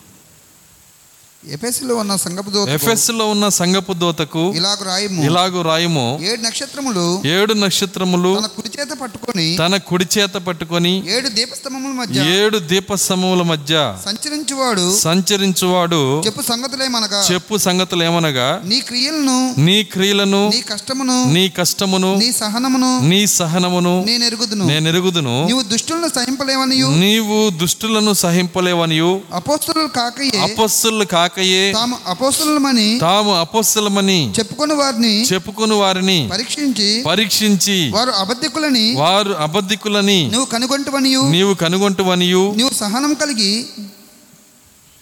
నీవు సహనము కలిగి నా నామము నిమిత్తము నా నామము నిమిత్తము భారం భరించి భారము భరించి అలయలేదనియు. అలయలేదనియు. నేను ఎరుగుదును నేను ఎరుగుదును ఇక్కడ ఒక మాట చెబుతున్నాడు అపోస్తులు కాకయే తాము అపోస్తులమని చెప్పుకుని వారిని పరీక్షించి వారు అబద్ధికులను నీవు కనుగొంటివనియు.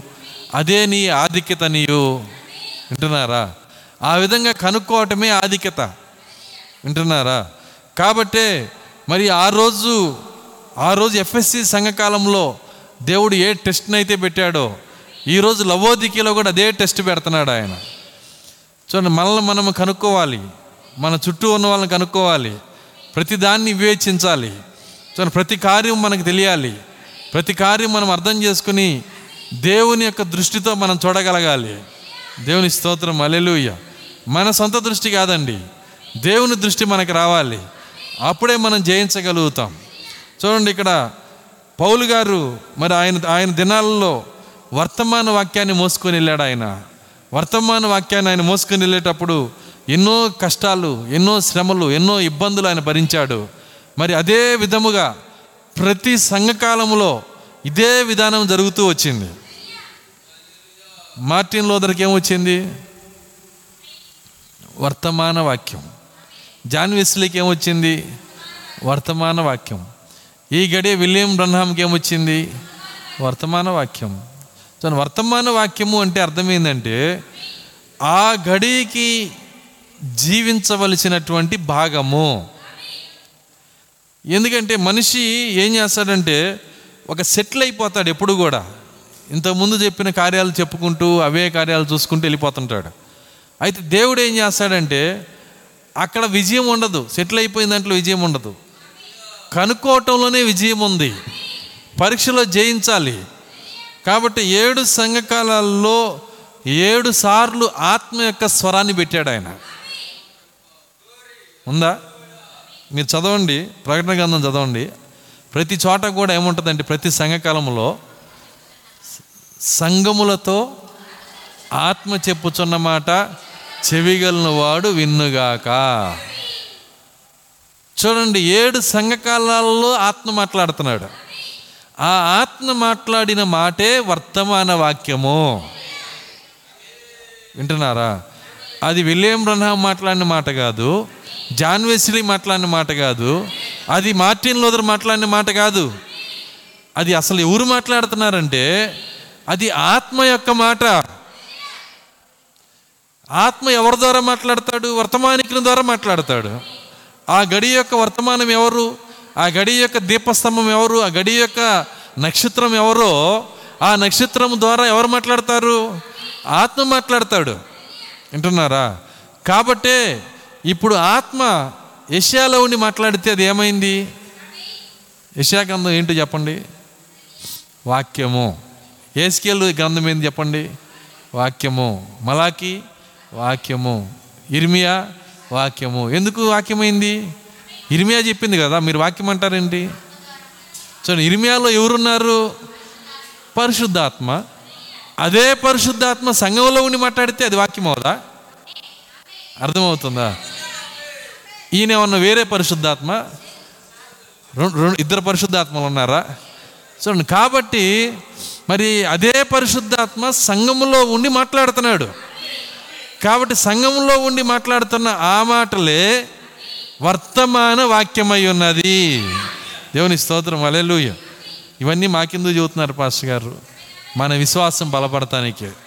మనమేదో ఒక మనిషి చెప్పింది పట్టుకున్నామని ఎవరైనా చెప్తే నువ్వు దానిలో క- కథ కదలకుండా నీ విశ్వాస పునాది మీద మీరు స్థిరంగా ఉండాలంటే ఈ కార్యాలన్నీ మనం ఎరిగి ఉండాలి. మనల్ని మనం హేతు అడుగు వానికి సమాధానం చెప్పేవారిగా ఉండాలి. ఎవరైనా కారణం అడిగితే దాని ఆన్సర్ చెప్పేవారిగా ఉండాలి. అలా కాకుండా ఎంత ఎన్- ఎన్ని ఎన్ని సంవత్సరాలు విన్నా కానీ మా పాస్ గారు చెబుతారండి. మా పాస్ గారి దగ్గర తీసుకెళ్తాను. చూడండి పాస్ గారు ఎంతమందికి ఏం చెబుతాడు? అర్థమవుతుందా? మీరు దాన్ని చెప్పాలి. అలా కాకుండా మరి సిల్క్ చీరకి జార్జెట్ చీరకి తేడా ఏంటి చెప్పమని ఇక్కడ టక్కని చెబుతారు. అర్థమవుతుందా? ఇవి మాత్రం నేర్చుకుంటాం. కానీ వర్తమానం ఎంతకాలం వచ్చినా నేర్చుకోకపోతే బైబిల్ ఏం చెబుతుందంటే ఎంతకాలం విన్నా సత్య విషయమైన అనుభవ జ్ఞానం లేని స్త్రీలు అని చెబుతుంది. అర్థమవుతుందా? స్త్రీలే కాదు పురుషులు అట్టాగున్నారులేండి. చాలా కాలం నుంచి వింటున్నారు. కానీ దాని గురించిన సరైన అనుభవ జ్ఞానం అనేక మందికి లేదు. కానీ మనం నేర్చుకునే వారిగా ఉండాలా? పట్టుకునే వారిగా ఉండాలి వాక్యాన్ని? దేవుని స్తోత్రం. అలెలుయ్య కాబట్టి మరి ఈ వర్తమాన వాక్యము అని ఆయన చెప్పినప్పుడు ఆ వర్తమాన వాక్యం ఎలాగో ఆ వర్తమాన వాక్యం అంటే అర్థం ఏంటో కాదు కానీ వాక్యము యొక్క ఈ గడియ కార్యముల యొక్క ప్రత్యక్షత. మళ్ళీ చదువుతున్నా. వర్తమాన వాక్యం అంటే వాక్యం యొక్క ఈ గడియ కార్యముల యొక్క ప్రత్యక్షత. చూడండి నోవాహు దినం గురించి ఇప్పుడు చెప్పుకొని చెప్పుకొని ప్రతిరోజు నోవాహు దినం గురించి చెప్పుకుంటే ఉపయోగం ఏముంది? ఎందుకంటే అది అయిపోయింది. అయిపోయిన దాని గురించి కాదు ఈరోజు ఏం జరుగుతుంది? ఈ గడియలో ఆత్మ ఏం మాట్లాడుతున్నాడు? ఆత్మ స్వరం వినాలంటే మొట్టమొదట మనం విధేయులం అవ్వాలి. విధేయులమైతేనే ఆత్మస్వరాన్ని మనం వినగలుగుతాం. మన లోపల విధేయత లేకపోతే ఆత్మస్వరాన్ని వినలేము. కాబట్టి ఆత్మస్వరం ఎలాగ వస్తుందంటే నక్షత్రము ద్వారా.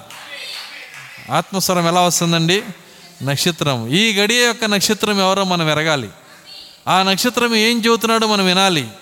దేవుని స్తోత్రం. అలెలుయ్య ఒకవేళ మన ప్రవక్త ఏమాత్రం వ్యత్యాసంగా చెప్పకుండా అన్ని సంఘాలతో ఆయన కూడా ఒకటైపోయి. వింటున్నారా?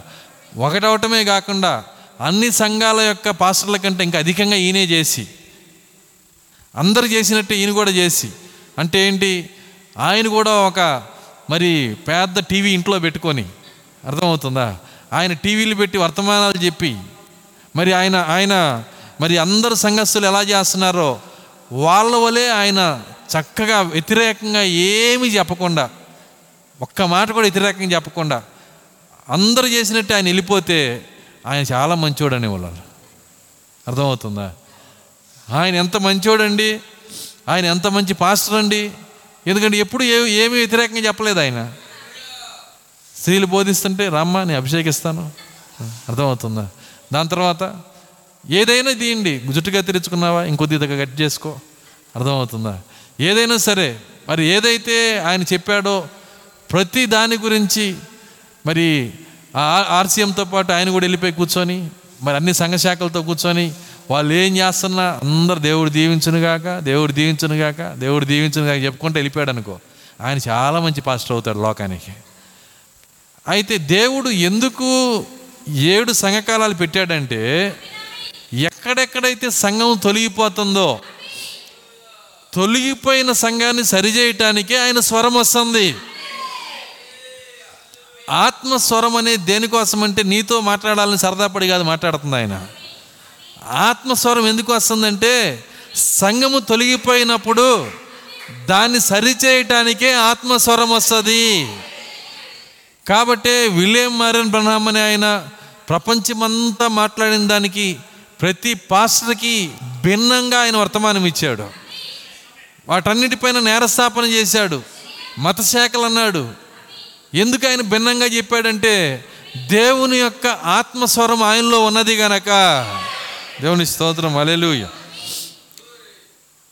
పౌలు గారు గనక నాకెందుకండి? గమలయ్యల దగ్గర మంచి శిష్యుణ్ణి. అర్థమవుతుందా?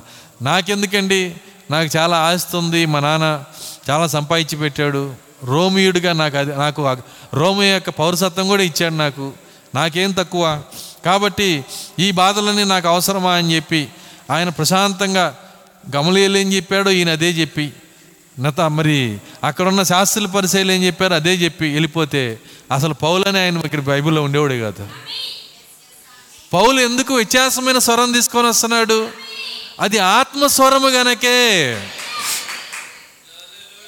కాబట్టి ఆత్మస్వరం ఎప్పుడు కూడా నున్నగా ఉండదు. ఆత్మస్వరం ఎప్పుడు కూడా మరి గచ్చపోత పూసినట్టు ఉండదు. ఉన్నది ఉన్నట్టు చెప్పేస్తారు వాళ్ళు. ఉన్నది ఉన్నట్టు మాట్లాడేస్తారు. ఒకసారి బద్దలు కొట్టేస్తారు. అనేక కార్యాలు మాట్లాడతారు. కారణం ఏదంటే అది ఆత్మస్వరం అది. ఇక్కడ పౌలు గారు అదే చేస్తున్నాడు. ఆయన సున్నతిని ఖండిస్తున్నాడు. అసలు ఇస్రాయల్ జాతినే ఖండించాడు. ఇంకా సున్నతి ఒక లెక్క. అర్థమవుతుంది. సున్నతిని కూడా ఖండించేశాడు ఆయన. సున్నతి సున్నతి సున్నతి ద్వారా నీవు నీవు దేవుని రాజ్యం వెళ్తానని అనుకుంటున్నావా? ఆయన అంటున్నాడు. సున్నతి వలన నీకు ఎక్కువైంది ఏమీ లేదు. ఇజ్రాయిల్ ఒక్కసారిగా గుండెలు పైలిపోయినాయి సున్నతి వల్లనే అన్యులు కుక్కలై వీళ్ళు పరిశుద్ధులు అవుతున్నారు తెలుసా మీకు? ఒకే ఒక కార్యం వలన అన్యులందరూ కుక్కలు అవుతున్నారు సున్నతి వలన వీళ్ళు మాత్రం దేవుని యొక్క పరిశుద్ధులు అవుతున్నారు ఇప్పుడు దాన్ని ఖండిస్తున్నాడు ఈయన. ఎవరికి కావాలి నీ సున్నతి? సున్నతి పొందుటి అందు ఏమీ లేదు పొందకపోవుటి అందు ఏమి లేదు ఇదే వర్తమానమే. అర్థమవుతుందా? అదే వర్తమాన వాక్యం అంటే. అర్థమవుతుందా? ప్రజల హృదయాలు పగిలిపోతున్నాయి. ఆచారాలు పగిలిపోతున్నాయి. పద్ధతులు పగిలిపోతున్నాయి. అదే వర్తమాన వాక్యం అంటే ఆ గడికి కావలసిన వర్తమానము. చూడండి సున్నతి అనేది దేనికోసం అంటే వింటున్నారా? అది రాబోయే పరిశుద్ధాత్మకి గుర్తు. మీరు పరిశుద్ధాత్మని పట్టుకోకుండా మీరు సున్నతిని మాత్రమే పట్టుకొని పోతున్నారండి. వింటున్నారా? సరే మీకు ఇది అర్థం అవటానికి ఒక కార్యాన్ని చెప్తాను. మీరు ఎప్పుడైనా ఒక బిర్యానీ సెంటర్కి వెళ్ళినప్పుడు డబ్బులు కట్టారు టోకెన్ తీసుకున్నారు. టోకెన్ తీసుకొని అక్కడ ఇస్తారు బిర్యానీ తీసుకుపో అన్నారు. ఇదిగో ఈ కవర్ ఎత్తుకెళ్ళి ఇందులో వేయించుకో అన్నారు. అర్థమవుతుందా? కవర్ వీళ్ళు ఇచ్చారు క్యాషియర్ ఇచ్చాడు. ఆ కవర్ తీసుకొని బిర్యానీ సెంటర్ దాకా పెట్టేవాడు దాకా వెళ్ళి దాంతో మనకేం పని కవర్ ఉందిగా. అర్థమవుతుందా నేను చెబుతుంది. కవర్ ఉందిగా అని చెప్పి ఇంటికి వస్తే భార్య పిల్లలు అంటారు ఏది బిర్యానీ? ఇదిగో కవర్. అర్థమవుతుంది. కవర్ ఎవరికి కావాలి? బిర్యానీ ఏది? వాళ్ళు కవర్ ఇచ్చారు. కవర్ ఎందుకు ఇచ్చారు? బిర్యానీ వేసుకోవడానికి అర్థమవుతుందా? నీకు నీకు సున్నతి ఎందుకు ఇచ్చాడు? సున్నతి తర్వాత అసలైన పరిశుద్ధాత్మను పొందుకోవాలని. ఇప్పుడు ఈ కవరెత్తికెళ్ళినోడు ఎంత బుద్ధిహీనుడో సున్నతి పట్టుకెళ్ళినోడు కూడా అంతే బుద్ధిహీనుడు. అర్థమవుతుందా? కాబట్టి ఈ మార్పుని చెప్పేది ఎవరంటే దేవుని యొక్క ఆత్మస్వరము. దేవుని యొక్క ఆత్మస్వరం అందుకే దాన్ని ఏమన్నాడంటే వర్తమాన వాక్యము. ఈ వ- మన వర్తమాన ఈ వర్తమాన వాక్యము మన వర్తమానానికి ఇది ఒక మంచి పేరు అనమాట ఇప్పుడు చదివిన ఈ లేఖనము. మనం కేవలం వర్తమానం వర్తమానం వర్తమానం అంటున్నాం కానీ దీని పేరు వర్తమానం అనమాకండి. వర్తమాన వాక్యము. ఈ పుస్తకం ఏంటంటే వర్తమాన వాక్యము. దేవుని స్తోత్రం. అలెలుయ కాబట్టే పౌలు గారు వర్తమానాన్ని వర్తమాన వాక్యంగా ఎంత ఉన్నతంగా పలికాడో మన దగ్గర ఉన్న వర్తమానాన్ని కూడా అదే విధంగా ఉన్నతంగా పలకాల మనము. ఇదేంటో కాదు వర్తమాన వాక్యము. వర్తమాన వాక్యము. దేవుని స్తోత్రం. అలెలుయ పౌలు గారికి ఎలాంటి పోరాటం జరిగిందో మనకు కూడా అదే పోరాటం. ఆయన ఏ విధంగా ప్రత్యక్షతను తీసుకురావడానికి పోరాడాడో ఏ విధంగా ఆయన మరి యూదుల్లో ఉన్న వాళ్ళ వాక్యం తీసుకొని వాళ్ళకి వింతగా ఉన్నాడు. అదే వాక్యము కానీ వింతైన బోధ. ఈరోజు మనం కూడా అదే బైబిల్ కానీ వింతైన బోధ. వింటున్నారా? తండ్రి కుమార పరిశుద్ధాత్మ అని వాళ్ళంటే ఎక్కడుందండి? అసలు తిరుత్వం అనే మాట ఎక్కడుందని మనం అడుగుతున్నాం. ఇది ఎక్కడి నుంచి తెచ్చారు మీరు? వర్తమాన వాక్యము. అర్థమవుతుందా? దేవుడు త్రిత్తము కాదు. దేవుడు ముగ్గురు దేవుళ్ళు కాదు. ఆయన ఒకే దేవుడు. దేవుని స్తోత్రం. అలేలుయ ఎక్కడి నుంచి తెచ్చాము వర్తమాన వాక్యము. ఈ వర్తమాన వాక్యం ఏం చెప్తుంది? ఈరోజు ఈ వర్తమాన వాక్యము నా ప్రజలారా దాని ప్ర దాని పాపములో పాలిభాగస్తులు కాకుండానట్లు దాన్ని దాన్ని విడిచి బయటకు రండి. ఎవరు చెబుతున్నారు ఈ మాట? వర్తమాన వాక్యం. ఈరోజు ఆ స్వరంతో వచ్చిన ఒక వర్తమానికుని చూపిండి నాకు. బయటకు రండి అని పిలిచిన పిలుపు పిలిచిన ఒక వర్తమాన వాక్యము పట్టుకున్న ఒక్క వ్యక్తిని చూపించండి. ఎవరు లేరు అందరూ ఒకటే అంతా ఒకటే. మీకు తెలుసా? ఒకప్పుడు ప్రొటెస్టెంట్లకి ఆర్సీఎంకి అసలు పడేది కాదు. ఎందుకంటే వాళ్ళు నికాస్ అయిన వాళ్ళు కాబట్టి. అర్థం కాదా? ప్రొటెస్టెంట్లు ఎలా ఉండేవాళ్ళు అంటే నికార్స్ అయిన వాళ్ళు వాళ్ళు నిజమైన వాళ్ళు వాళ్ళు. అర్థమవుతుందా? మరి వాళ్ళకి వీళ్ళకి అసలు కుదిరేదే కాదు. మీరు వేరు మేము వేరు. అర్థమవుతుందా? వాళ్ళ ఆరాధన వేరు వీళ్ళ ఆరాధన వేరు. వాళ్ళు అసలు యేసుని ఆరాధనే చేయరు. ఏది చెప్పుకున్నా పరిశుద్ధాత్మ చెప్పరు. ఎవరు చెబుతారు? మరియమ్మ చెబుతారు. అమ్మ మరియమ్మ మీ కుమారుడికి చెప్పమ్మా. అర్థమవుతుందా? ఎందుకంటే నువ్వే మధ్యవర్తి ఇవన్నీ చెబుతారు. వీళ్ళకి అసలు అస్సలు గిట్టదు అది. ఎందుకంటే బైబిల్ యొక్క నిజ ప్రత్యక్షత ఇలా తెలుసు. కాబట్టి వీళ్ళు వీళ్ళు అస్సలు కలిసేవాళ్ళు కాదు. కానీ ఇప్పుడు ఏం జరుగుతుందో తెలుసా? అసలు అందరూ ఏక మనసుతో హ్యాపీగా ఉన్నారు. ప్రపంచ సంఘముల సమాఖ్య అని ఒకటి ఉంది డబ్ల్యూసిసి దానికి ప్రపంచ సంఘాలన్నీ ఒక చోట ప్రతినిధులందరూ ఒక చోట కూర్చొని దానికి పెద్దగా పోపునే పెట్టుకున్నారు. అర్థమవుతుందా? ఏం జరుగుతుంది? బయటికి రండిని పిలిచే కేక ఎక్కడుంది? ఏ పాస్టర్ దగ్గర ఉంది ఏ వ్యక్తి దగ్గర ఉంది కానీ ఈరోజు మన కనులు పట్టుకున్నాయి ఈరోజు ఆ పిలుపు పట్టుకొనే మనం వచ్చాము ఈరోజు దేవుని స్తోత్రం అలెలుయ్య అలా ఉన్న డినామినేషన్ని మనం ఉన్న మతశాఖని అది దయ్యమని చెప్పి ఆ వ్యత్యా ఆ వ్యత్యాసాన్ని చూపించి మాట్లాడుతుంటే చూడండి అది వాక్యము కాదు వర్తమాన వాక్యం అది. దేవుని స్తోత్రం అలెలుయ్య ఇది వేరుగా ఉన్నది. ఇది వేరు చేస్తుంది. ఇది గురుగుల్ని గోధుమల్ని వేరు చేస్తున్నది ఇది. గురుగుల్ని గోధుమల్ని వేరు చేస్తుంది. దేవుని స్తోత్రం. అలెలుయ్య కాబట్టే మనము ఈ యొక్క ఈ చివరి దినముల్లో ఈ పరీక్షలన్నీ జయించుకుంటా వచ్చాము. మతశాఖలను జయించుకుంటా వచ్చాము. మన చుట్టూ ఉన్న మరి మోసాలేంటో తెలుసుకున్నాము. క్రిస్మస్ ఒక అబద్ధం అని తెలుసుకున్నాము. వింటున్నారా? ఆ రోజు ఆయన పుట్టలేదని తెలుసుకున్నాము. చాలా కార్యాలు తెలుసుకున్నాము. వింటున్నారా? మనము వీటన్నిటిని చేయించుకుంటా వచ్చాము. ఎన్ని కార్యాలు చేయించుకుంటే ఇక్కడ చేరామంటే సామాన్యమైన విషయం కాదు. మన పరుగు సామాన్యమైన పరుగు కాదు. అయితే ఇక్కడికి చేరినాక ఇక్కడ కూడా ఒక టెస్ట్ ఉంది. ఇక్కడ కూడా ఒక టెస్ట్ ఉంది. నేను ముగిస్తున్నాను. ఒక పది నిమిషాల్లో ముగిస్తాను. ప్రవక్త ఒక కార్యాన్ని చదివినిపించాడు. ఆయన చెప్పింది చదివి. ఆయన అంటున్నాడు ఏడు సంఘకాలంలో యొక్క వివరణ నాలుగు వందల ఇరవై ఆరో పేజీలో. దేవుని చేత ఏర్పరచకొని ఏర్పరచుకొనబడిన వారలారా జాగ్రత్తగా ఉండుడి. ఏమన్నాడు ఆయన? జాగ్రత్తగా ఉండుడి. జాగ్రత్తగా చదవండి.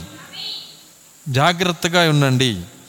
భయముతోనూ వణుకుతోనూ మీ రక్షణను కొనసాగించండి. భయముతోనూ వణుకుతోనూ మీ రక్షణ కొనసాగించాల? సో నీ లోపల భయం ఉండాలి. నీ లోపల వణుకు ఉండాలి. ఏమో ఒకవేళ నేను దేవునికి ఇష్టం లేని కార్యాలను చేస్తున్నానేమో దేవునికి అయిష్టంగా బతుకుతున్నానేమో ఒక భయం అనేది మన లోపల లేకుండా దేవునికి ఇష్టడిగా ఎప్పుడూ ఉండలేము మనం. పౌలు గారు అదే మాట చెప్పాడు మన ప్రవక్త అదే మాట చెప్పాడు. నేను మీ మధ్య ఉన్నప్పుడు భయముతోనూ వణుకుతోనూ ఉన్నాను. అదేవిధంగా ఇప్పుడు మన ప్రవక్త చెప్తున్నాడు. భయముతోనూ వణుకుతోనూ మీ రక్షణను కొనసాగించండి. దేవుని మీద ఆధారపడండి.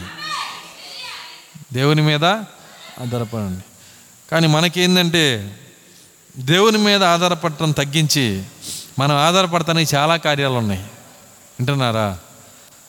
ఒక బాధ వచ్చింది ఒక కష్టం వచ్చింది చిన్న ఇబ్బంది వచ్చింది లేకపోతే ఒకరు అనారోగ్యం వచ్చింది అకౌంట్లో డబ్బులు ఉన్నాయి కడియాల వెంకటరావు గారు సిద్ధంగా ఉన్నాడు. అదో ఇంకా దేవుని మీద ఆధారపడాల్సిన అవసరం ఏంటి? అర్థమవుతుందా? లేదంటే అపోలో హాస్పిటల్ అంతకు మించితే అపోలో హాస్పిటల్ అది కాదంటే హైదరాబాద్లో హాస్పిటల్. డబ్బులు ఉన్నాయి కదా. అర్థమవుతుందా? మనము దేవుని మీద ఆధారపడటం అనేది తగ్గించేశాము. కానీ ప్రాక్త ఏమంటున్నాడంటే ఈ గడియలో నువ్వు జయించాలంటే నీకేం కావాలో ఒక్క పేరాలో చెప్పేశాడు అంతా ఆయన. ఒకటి భయముతోనూ వణుకుతోనూ మీ రక్షణను కొనసాగించండి. దేవుని మీద ఆధారపడండి. దేవుని మీద ఆధారపడిన అంటే అర్థం ఏంటంటే ప్రతి కార్యములో నీ భారం దేవుని పైన వేసేయాల? దేవుని స్తోత్రం అలెలుయ్య ఏ కార్యమైనా సరే నువ్వు దేవుని మీద ఆధారపడాలి. చివరికి పగ తీర్చుకోవటం కూడా. వారి మీద మన కోపం ఉంది? అర్థమవుతుందా? కోపం కూడా ఎవరు తీర్చాలి? అట్లా కాకుండా మనం వెళ్తున్నామంటే ముందు.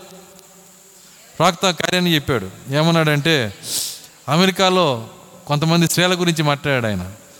ఆమె ఏం చేసిందంటే సిగరెట్ తాగుతా భర్త భర్తకి ఇంకొక ఫ్రెండ్కి గొడవ అవుతుంటే ఆ మధ్యలో వచ్చిందంట. వచ్చి సోఫాలో కాలమే కాలమేసి కూర్చొని సిగరెట్ తాగుతా ఏ నీకేం తెలియదు నువ్వు ఉండు నేను మాట్లాడతా అంటుందంట. అర్థమవుతుందా? ఆ ఫ్రెండ్తో భర్త తరపున ఏం పోట్లాడుతుందంట? ప్రాక్త చూసి ఆశ్చర్యపోయాడు అమెరికా ఆత్మ అంటే ఇదే అని. అర్థమవుతుందని నేను చెప్తుంది? చూడండి అక్కడ. ఆ- యొక్క స్థితి అనేది ఎందుకు వచ్చింది ఈరోజు? ఈరోజు అనేక మందిలో అట్లా వచ్చేస్తూ ఉంది. దేవుని మీద ఆధారపడటం లేదు. ఏ కార్యము దేవునికి అప్పగించుకోవటం లేదు. ప్రార్థన చేయటం లేదు. భారం ఆయన పైన వేయటం లేదు. అర్థమవుతుందా? దేవుని మీద భారం వేయటం అనే మాటల దగ్గర ఇంగ్లీష్లో ఏం వాడాడంటే ఆయన క్యాస్ట్ అంటున్నాడు. క్యాస్ట్ క్యాస్ట్ అనే పదం వాడతారు అక్కడ. క్యాస్ట్ అంటే అర్థమైందంటే కులం కాదు. అర్థమవుతుందా? క్యాస్ట్ అవుట్ అంటే ఇసిరి వేయటం అర్థమవుతుందా? నీ భారాన్ని ఆయన మీద వేసేసేయాలి ఇక అంతే అది నెమ్మదిగా ఇస్తాను ప్రభు ఇస్తాను నేను ఇస్తాను. ఇచ్చేది కాదు అది. వేసేయాలంతే భారాన్ని. నీ భారం ఆయన పైన వేసేయాలి. దేవుని స్తోత్రం అలెలుయ్య నీ క్రియల్లో నీ అవసరాల్లో ప్రతి కార్యములో దేవుని పైన ఆధారపడండి. దేవుని పైన ఆధారపడితే మన విశ్వాసం బలపడుతుంది. దేవుని పైన ఆధారపడితే మన విశ్వాసం బలపడుతుంది. కాబట్టి ఆయన అంటున్నాడు అయితే ఈరోజు జరుగుతున్న కార్యం ఏంటంటే ఏది కూడా దేవుని పైన ఆధారపడి చేయనివ్వదు. ప్రతి ప్రతి పరిస్థితి ఏమైపోయిందంటే నువ్వు దేవుని దేవుణ్ణి చూడాల్సిన అవసరమే లేదు. అన్నీ ప్రతిదీ నీకు నీకు నీకు కావలసినవన్నీ దొరికే స్థితికి మనం వచ్చేసాం. కానీ నీవు నిజముగా నువ్వు ఆయన ఆయన యొక్క తిరిగి జన్మించినటువంటి వ్యక్తివైతే ప్రతి కార్యము ఆయన పైన వేసేయాల? ఆయన మీద వేసేది ఎవరంటే వింటున్నారా? ఆయన భార్య మాత్రమే. అందరూ వేయలేరు. గొర్రెపిల్ల భార్య మాత్రమే భారం ఆయన పైన వేసేస్తుంది. ఎవరైతే గొర్రెపిల్ల భార్య కాదో వాళ్ళు పరిష్కరించుకోవడానికి వాళ్ళు పరిగెత్తారు. అర్థమవుతుందా? కాబట్టి ఇక్కడ మనం చూసినప్పుడు ఆయన అంటున్నాడు దేవుని పైన ఆధారపడుడి ఆయన శక్తితో బలవంతులు కండి. దేవుని పైన ఆధారపడితే ఏమైందంట? ఆయన శక్తితో బలవంతులు కండి. ఇరవై లక్షల మంది పలుగులు తీసుకొని కర్రలు తీసుకొని ఐజిప్తు సైన్యాన్ని చంపేయచ్చు. వింటున్నారా? ఐజిప్తు సైన్యం ఎంతమంది వచ్చి ఉంటారు? మహా వస్తే ఒక లక్ష మంది వచ్చి ఉంటారేమో. ఇరవై లక్షలు గెలుస్తారా లక్ష మంది గెలుస్తారా? వింటున్నారా? కానీ వాళ్ళు చంపొచ్చు కానీ వాళ్ళు ఎదురు తిరగల. ఎందుకు ఎదురు తిరగలేదంటే వాళ్ళు ఎప్పుడు యుద్ధం చేయలే. వాళ్ళ దగ్గర ఒక ఆయుధం కూడా లేదు. ఒక కత్తి కూడా లేదు వాళ్ళ దగ్గర. పోరాటం అంటే ఏంటో వాళ్ళకి తెలియదు. వాళ్ళు పుట్టి బుద్ధి మొదలు వాళ్ళు చేసిన పని ఏంటంటే ఇటుకలు తయారు చేయటం వరకే. అర్థమవుతుందా? కాబట్టే ఇరవై లక్షలు కాదు ఇరవై కోట్లు ఉన్నా వీళ్ళు చంపగలరు. ఏదో అంటారు కదా వాడికి వాళ్ళేమో గుమ్మడికాయ. అర్థమవుతుందా? వీళ్ళేమో కత్తి. గుమ్మడికాయ ఎంత సైజు ఉంటే నాకేందండి? అంటారు కదా కడవడంత గుమ్మ ఏంది? కడవడంతా గుమ్మడికాయ కత్తిపేటకి లోకం అంట కత్తిపేటకి ఎంత ఉంటే ఉపయోగం ఏముంది? యుద్ధం తెలియదు పోరాటం తెలియదు దేవుడు వాళ్ళని అలాగ కావాలని చేశాడు. ఎందుకో తెలుసా? నీ బలహీనతల ఎందే నా శక్తి పరిపూర్ణమగుచున్నది. నీ బలహీనతల ఎందే చూడు నువ్వు ఎప్పుడు బలహీనుడు అవుతావో దేవుని శక్తిని నువ్వు దించుతావు భూమి మీదకి. కాబట్టే ఎప్పుడు కూడా మనము బలహీనులుగానే మనం జీవించాలి. మనల్ని మనము రిక్తులుగా చేసుకోవాలి. దేవుని స్తోత్రం అలెలుయ్య కానీ అందరికి ఇష్టం ఉండదు అట్లా. రిక్తులుగా చేసుకునే అలా ఆ ఆలోచన ఎవరికి ఇష్టం ఉండదు. నిన్ను నీవు రిక్తులుగా చేసుకొని మరి నిన్ను నీవు దేవుని దగ్గర ఏం చేయాలని ప్రభువా ఇది నా వల్ల కాదు ఇది నేను చేయలేను నువ్వు చెబుతున్నప్పుడు వింటున్నారా? అప్పుడు ఆయనే రంగం మీదకి వస్తాడు. ఆయన రంగం మీదకి తీసుకొచ్చే ఒకే ఒక మార్గం నీవు నీవు రంగం మీద తప్పుకోవటం. ప్రాక్త ఒక మాట చెప్పాడు వరం అంటే ఏంటో కాదు నేను నీవు రంగం మీదలోంచి పక్కకి వెళ్ళిపోవటము దేవుని స్తోత్రం. అలెలుయ్య కాబట్టి నిన్ను నువ్వు పక్కకి పంపించుకునే శక్తి నీకుంటే ఆయన నీ లోపలికి వచ్చేస్తాడు. ఎందుకు ఆయన మన లోపలికి రావట్లేదు? ఇంకా నేననే ఉన్న ఒకరిని మిగిలాను ఇక్కడ. అందుకే ఆయన రావట్లేదు. దేవుని స్తోత్రం. అలెలుయ్య కాబట్టే మనము పక్కకి వెళ్ళటం కనుక నేర్చుకుంటే ఆయన వచ్చేస్తాడు. ఖచ్చితంగా. ఒకసారి నేను దేవుని దగ్గర ప్రార్థన చేశాను ప్రభువా నన్ను సేవకు పిలుస్తున్నారు కానీ నేను వాక్యం చెప్పే శక్తి నాకు లేదు అని చెప్పా. నాకు తెలిసిన వాక్యంతో ఒకటి రెండు మూడు ఆరు వారాలు చదువుతా. లెక్కేసుకున్నా. నాకు తెలిసిన వాక్యంతో ఆరు వారాలు చదువుతా. ఏడో వారం ఏం చెప్పాలి ప్రభువా? అని అడిగాను. దేవుని అడిగాను నేను. అప్పుడు ఆయన నాకు ఇచ్చిన లేఖనం కీర్తనలో ఇచ్చాడు. ఏమని ఇచ్చాడంటే ఆయన ఒక మాట ఒక రెఫరెన్స్ కనపడింది నాకు. ఆ రెఫరెన్స్లో ఏమనుందంటే అక్కడ ఒక మాట రాసి ఉంది చెకుముకి రాతిలో నుండి బండ నుండి నీటిని చెకుముఖి రాతి నుండి కాలువలను ప్రయోహింపచేయువాడు ఆయనే. నేను వాక్యం చెప్పలేనంటే ఇదేంది? ఇది చెప్పాడు ఈయన. నేను అడిగింది ఒకటి ఆయన చెప్పేది ఒకట. ఎప్పుడు అలా చెప్పలేదు ఆయన. అయితే ఇందులోనే ఏదో ఉండి ఉంటుంది. నేను దేవుడిని అడుగుతున్న ప్రభు దీని అర్థం ఏంటి? బండలో నీళ్ళు ఉంటాయా అని అడిగాడు ఆయన ఉండవు. చెకుముకి రాతిలో నీళ్ళు ఉంటాయా ఉండవు. అది ఇంకా చెకుముకి రాయి అంటే బండ కంటే కఠినమైంది. దాంట్లో కాలువలే తీసుకొస్తాను నేను. నీవు చెకుముకి రాతి లాంటివాడివి. నీలో నుంచి నేను వాక్యం తీసుకొస్తానని చెప్పాడు ఆయన. ఆ వాగ్దానం నెరవేర్చడం నేను చూశాను. ఎంతగా అంటే నిన్న నిన్న ఆదివారము వర్తమానం చెప్పేటప్పుడు చెప్పాను కదా దాదాపు ఒక యాభై కిలోల బరువు భుజం మీద వేసినట్టుగా తల పగిలిపోతా నరాలంతా లాగేస్తా కూర్చోవటం కూడా కూర్చునే శక్తి కూడా లేనప్పుడు వాక్యంలోకి వచ్చినాక ఒక్క రెండు నిమిషాలు ఉంది తర్వాత లేదు కనపడలా. వాక్యం అయిపోయి ప్రార్థన ఆమెనన్నాను వచ్చేసింది. మళ్ళీ వచ్చేసింది. ఇందాక దాకా ఏమైంది అర్థం కాల. నన్ను నేను తప్పించుకున్నాను ఇక్కడ. దేవుని స్తోత్రం అలెలుయ్య కాబట్టి నన్ను నేను తప్పించటము ఎలాగో నాకు తెలియదు కానీ దేవుడే దాన్ని చేశాడు ఇక్కడ. ప్రతి కార్యములు అంతే వధువుగా నువ్వు జీవించాలంటే నీవు నిన్ను నీవు తప్పించుకోవాలా? ప్రతి లేఖను నువ్వు జీవించాలంటే నిన్ను నువ్వు తప్పించుకోవాలి? వాగ్దానం నువ్వు జీవించాలంటే నిన్ను నువ్వు తప్పించుకోవాలి? నిన్ను నీవు పక్కకు నెట్టుకోవటం నీకు చేతనొస్తే దేవుని వరము నీదే. దేవుని స్తోత్రం అలెలుయ్య కాబట్టి దేవుని వరం మనం పొందాలంటే మనల్ని మనం పక్కకి నెట్టేసుకోవడం తెలియాలా? అందుకే అన్నాడు ఆ వరం ఏంటో కాదు పరిశుద్ధాత్మ. దేవుని వరం ఏంటంటే పరిశుద్ధాత్మ. ఆయన మనలోకి వచ్చి జీవించాలంటే నేను అనేది మనలోంచి బయటికి వెళ్ళిపోవాలి. మన జ్ఞానం బయటికి వెళ్ళిపోవాలి. మనం నేర్చుకున్న కార్యాలు బయటికి వెళ్ళిపోవాలి. మన తెలివితేటలు బయటికి వెళ్ళిపోవాలి. మన సామర్థ్యాలు బయటికి వెళ్ళిపోవాలి. దేవుని స్తోత్రం అలెలుయ్య ప్రతి సామర్థ్యం బయటికి వెళ్ళిపోవాలి. ఆ కారణాన్ని బట్టే దేవుడు ఆయన మోసే యొక్క సామర్థ్యం బయటికి తీసేశాడు ఆయన.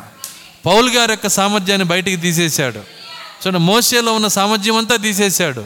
ప్రతి సామర్థ్యం వెళ్ళిపోయినాక మన శక్తి వెళ్ళిపోయినాక ఇక మనం జయించలేము అనుకున్నప్పుడు అప్పుడు ఆయన రంగంలోకి వస్తాడు.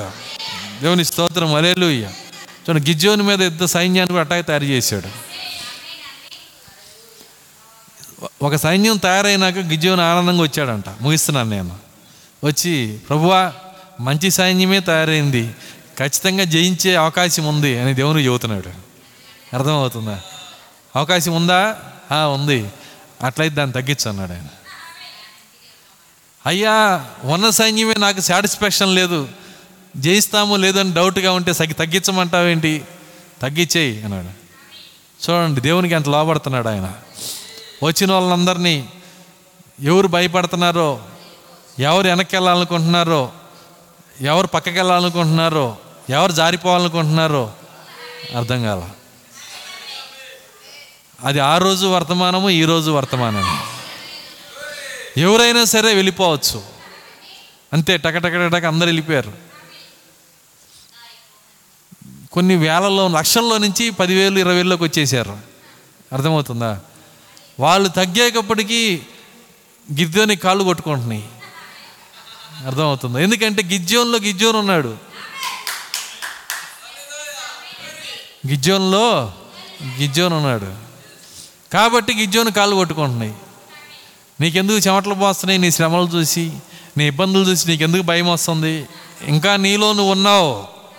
నీలో నిన్ను గనక పక్కకి నెట్టుకోగలిగితే ఆయన రంగం మీదకి వస్తాడు దేవుని స్తోత్రం. అలెలుయ కాబట్టి ఆయన్ని రంగం మీదకి తెచ్చే ఒకే ఒక మార్గం మనం రంగం మీద తప్పుకోవటమే.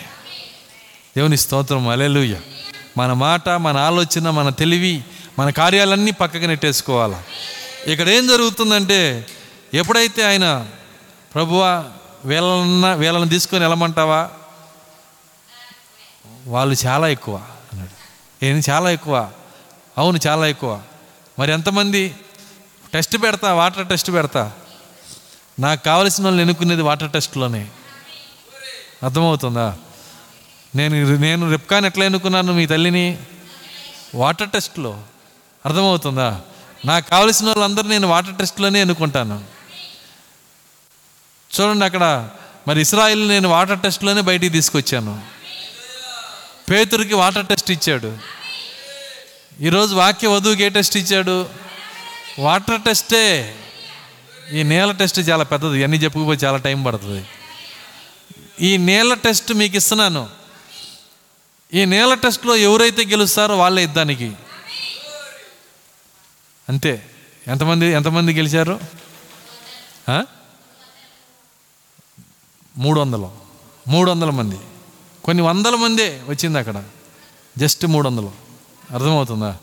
ఈ వందల మంది అక్కడ మరి నిలబడ్డప్పుడు గిద్యోను నువ్వే సైన్యాధ్యక్షుడి అన్నాడు. ఏంది? నేను సైన్యాధ్యక్షున్నా? సైన్యం లేకుండా సైన్యాధ్యక్షుడు ఏంటయ్యా? వింటున్నారా? సైన్యం లేకుండా రాజ్యం లేకుండా రాణి కూర్చుంది ఇక్కడ. చెప్పొచ్చా ఈ విధంగా? రాజ్యం లేని రాణి ఉంది అసలు? ఈరోజు ఇక్కడ ఉంది రాజ్యం లేని రాణి. దేవుని స్తోత్రం అలేలుయ్య సైన్యం లేని సైన్యాధిపతి ఎవరు? గిజ్జోను. ఉంటున్నారా? బైబిల్లో ఏమని రాస్తుందంటే తెలుగులో ఆ మాట లేదు. ఒరిజినల్ బైబిల్లో హీబ్రూలో నేను చదివాను యహోవ ఆత్మ గిజ్జోన్ని ధరించుకున్నాడు అని రాసింది యహోవ ఆత్మ గిజ్జోన్నే ధరించుకున్నాడంట. దేవుని స్తోత్రం అలెలుయ్య చూడండి అప్పుడు యహోవ ఆత్మ గిజ్జోను ధరించుకొని నిలబడితే వింటున్నారా? గిజ్జోను గిజ్జోను ఎవరు? గిజ్జోను కాదు ఇప్పుడు. యహోవానే. ఇప్పుడు ఆయన అక్కడ నిలబడ్డప్పుడు సైన్యములకు అధిపతి నిలబడితే సైన్యం ఎక్కడ ఉంటుంది? సైన్యములకు అధిపతి అయిన యహోవా గిజ్జోని ధరించుకున్నాడు. ఇప్పుడు సైన్యములకు అధిపతి అక్కడ నిలబడ్డప్పుడు సైన్యం ఎక్కడ ఉంటుంది? ఆయన వెనకాలే ఉంటుంది. ఆల్రెడీ రెడీగా ఉంది సైన్యం అంతా మీకు తెలుసా లక్షల మంది ఇసుకేస్తే రాలనంత సముద్రం ఒడ్డున ఉన్న సముద్రం ఒడ్డునున్న ఇసుక రేణువుల వలె శత్రువులు వచ్చారు. మొత్తాన్ని సమూలంగా నాశనం చేసి పంపించేశాడు. దేవుని స్తోత్రం అలెలుయ్య యుద్ధమంతా గెలిచినాక అర్థమవుతుందా? అందరు గిజ్జోని తిడుతున్నారు. తిడుతున్నారు లేదా? ఎందుకని? ఇంత గొప్ప యుద్ధంలో గెలిచే యుద్ధంలో మమ్మల్ని ఎందుకు తీసుకెళ్ళాలా? అర్థమవుతుందా? ఇంత గొప్ప గెలిచే యుద్ధంలో ఓడిపోతే ఆ మాట అడిగి ఉండేవాళ్ళు కాదు. చాలామంది చాలా రకాలుగా మాట్లాడతారు అని పట్టించుకోకూడదు. గె గెలిచే యుద్ధంలో మమ్మల్ని ఎందుకు తీసుకెళ్ళాలంటే గిజో అన్నాడు అసలు నేను యుద్ధం చేస్తే మీ పిచ్చోళ్ళు లాగా ఉన్నారు మీరు. నేను యుద్ధం చేయలేదు ఇక్కడ అసలు. అర్థమవుతుందా? వాళ్ళకి తెలియలా గిజ్జోను పోరాడి జయించాడని వాళ్ళు అనుకుంటున్నారు. లక్షల మందిని మూడు వందల మంది ఏం చేస్తారండి? అర్థమవుతుందా? తనను తాను తప్పించుకునే శక్తి గిజ్జోను కలిగి ఉన్నాడు గనక అలాంటి వాళ్ళని దేవుడు ఈరోజు ఎన్నుకుంటున్నాడు. ప్రభువుని రంగం మీదకి తీసుకొని రావటానికి మనల్ని తప్పించుకోవాలి మన స్వభావాన్ని తప్పించుకోవాలి మన కోపాన్ని తప్పించుకోవాలి మన అసూయను తప్పించుకోవాలి మన స్వార్థాన్ని తప్పించుకోవాలి. మనకున్న ప్రతి గుణ లక్షణం పక్కకి తప్పించి ప్రభు నీవే రంగం రంగం మీదకి రమ్మని. నువ్వు గనక అడిగితే ఆయనే రంగం మీదకి వచ్చి దేవుని స్తోత్రం అలెలుయ్య జయ జీవితమును జీవింపజేసి నీ చెయ్యి పైకెత్తి నిలబెడతాడు. ఎడబట్టుకొని నిలబడతాడు. ఇదిగో నా కుమారుడు జయించాడు. జయించింది ఎవరు? యహోవా. విజయం ఎవరికి వచ్చింది? నీకు నాకు వచ్చింది మనం చేయాల్సిన పని యుద్ధము చేయటం కాదు. మనల్ని మనము తప్పించుకోవటమే. దేవుని స్తోత్రం. అలెలుయ్య అయితే అన్నిటికన్నా కష్టమైంది ఏంటంటే యుద్ధం కంటే కూడా కష్టమైంది మనల్ని మనం తప్పించుకోవటమే. కాబట్టి దాన్ని నేర్పించడానికే మన ప్రవక్త పన్నెండు వందల వర్తమానాలు చెప్పాడు. మీరు చదవండి. దాంట్లో అనేక కార్యాలు ఉన్నాయి.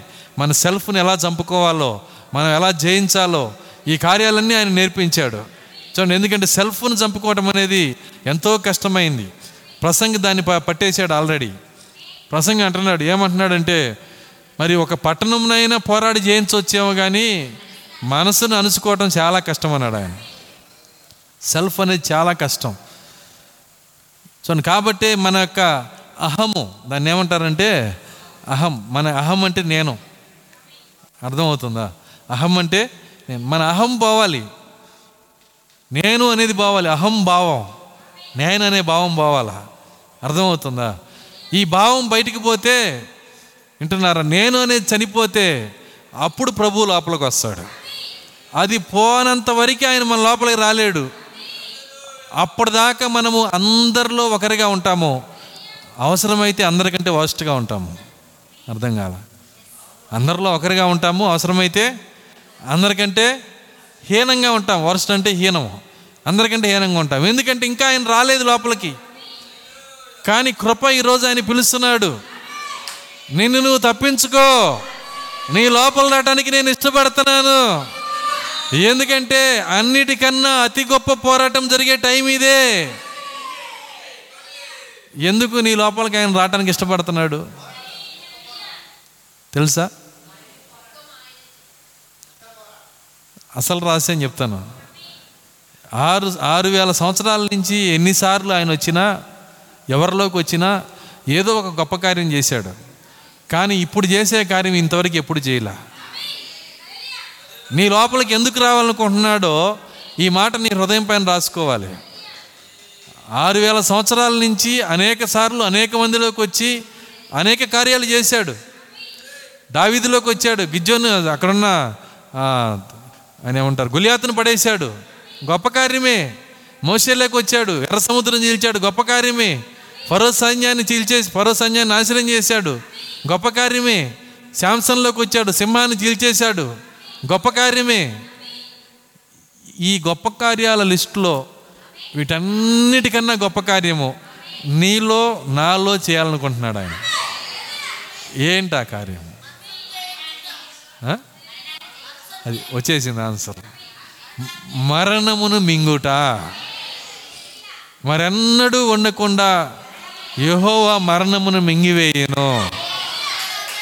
ఈ పని ఎక్కడుండి చేస్తున్నాడు ఆయన? ఈ పని ఎక్కడుండి చేస్తున్నాడు? మళ్ళీ అడుగుతున్నా ఈ పని మరణమును మింగే పని ఎక్కడుండి చేస్తున్నాడు? నా శరీరంలో నీ శరీరంలో చేస్తున్నాడు ఆయన.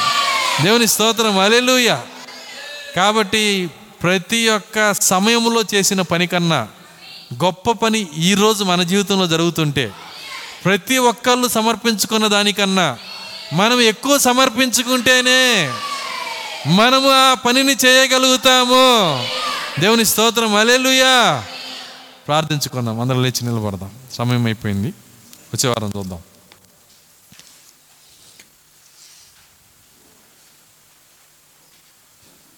కొద్ది నిమిషాలు అందరము ఆయన సన్నిధిలో ప్రార్థించుకుందాం. ప్రభువా ఈ లోకంలో మమ్మల్ని ఎందుకు పంపించావో ఈరోజు ఏం జరుగుతుందో మా నుంచి మీరు ఏం ఆశిస్తున్నారో ప్రతి మాట మాతో మాట్లాడినందుకు వందనాలు చెల్లిస్తున్నాం. మీరు ఇచ్చిన వర్తమాన వాక్యం బట్టి స్తోత్రాలు చెల్లిస్తున్నాం. ప్రభువానికే స్థుతులు చెల్లిస్తున్నాం. కొద్ది నిమిషాలు ఆయన సన్నిధిలో ప్రార్థించుదాం. ప్రభువా ఇంకా నేననే వ్యక్తిని మిగిలుంటే నాలో నుంచి నన్ను తీసివేయండి ప్రభువ. నాలోనికి మీరు రండి ప్రభువ. పౌలు గారు చెప్పిన ఆ మాట నేను చెప్పగలిగిన శక్తి దయచేయండి ప్రభు ఇకను జీవించున్నది నేను కాదు కానీ క్రీస్తే నాలో ఉండి జీవించుచున్నాడని. హాలెలూయ స్తోత్రం స్తోత్రం స్తోత్రములు స్తోత్రములు ప్రభువ. కృపగలన తండ్రి నీకే స్తోత్రాలు చెల్లిస్తున్నా. దయగలన దేవానికి స్తోత్రాలు చెల్లిస్తున్నాము. హాలెలూయ హాలెలూయ హాలెలూయ హాలెలూయ స్తోత్రము నాయన. మా మధ్య మాలో సంచరించున్నందుకు అందనాలు అయ్యా నీ కార్యానికి ఈ గడియలో నువ్వు చేయబోయే గొప్ప కార్యానికి నేను అడ్డంగా ఉండకూడదు ప్రభువా. నేనని ఏ వ్యక్తి అడ్డంగా ఉండకూడదు నాయన. మీరే రంగం మీదకి రండి ప్రభువా. హాలెలూయ అలెల్లుయ స్తోత్రం స్తోత్రం స్తోత్రం స్తోత్రములు ప్రభు కృపగలిన తండ్రి నీకు స్తోత్రాలు చెల్లిస్తున్నాం. హాలెలూయ హాలెలూయ హాలెలూయ నీకే స్తోత్రం స్తోత్రము స్తోత్రము స్తోత్రము స్తోత్రములు ప్రభు తండ్రి నీకే స్తోత్రాలు చెల్లిస్తున్నాం. నీ సన్నిధి ప్రసన్నతను బట్టి వందనాలు. నా పొరపాట్లు క్షమించండి ప్రభువ. మా అపరాధములు క్షమించండి. ఓ ఉన్నతమైన పని కోసము ఉన్నతమైన గురి వద్దకు నాయన మేము నడిచే శక్తి మాకు దయచేయండి. ఎందుకొరకు మమ్మల్ని పిలిచారో దానిని పట్టుకునే శక్తి మాకు దయచేయండి. దేవానికి స్తోత్రాలు చెల్లిస్తున్నాము నాయన. అయానికి వ్యతిరేకమైన ప్రతి కార్యాన్ని నాలోంచి తీసివేయండి. మాలోంచి తీసివేయండి. ఓ నన్ను నేను తొలగించుకొని ప్రభువా మీ శక్తిని ఆహ్వానించే కృప మాకు దయచేయండి నాయన. మీరే రంగం మీదకి రండి ప్రభువా. నీ పైన ఆధారపట్టు నేర్పించండి నాయన. అలెలుయ స్తోత్రం స్తోత్రం స్తోత్రం స్తోత్రములు నాయన. దేవానికి స్థుతులు చెల్లిస్తున్నా. ఈ రాత్రి ప్రభువా మీరు పలికిన ప్రతి మాటను అభిషేకించండి. మా హృదయం పైన వాటిని రాయండి. దాని ప్రకారం జీవించే శక్తి మాకు దయచేయండి. దేవా మా మధ్య మీరు పని చేయించున్నందుకు వందనాలు చెల్లిస్తున్నాం. ఓ దేవానికి స్థుతులు చెల్లిస్తున్నాం. ఓ మరణముని మింగి ప్రభువా నిత్య జీవులు అడుగుపెట్టే గొప్ప పని కొరకు మమ్మల్ని పిలిచిన దేవుడు నాయన.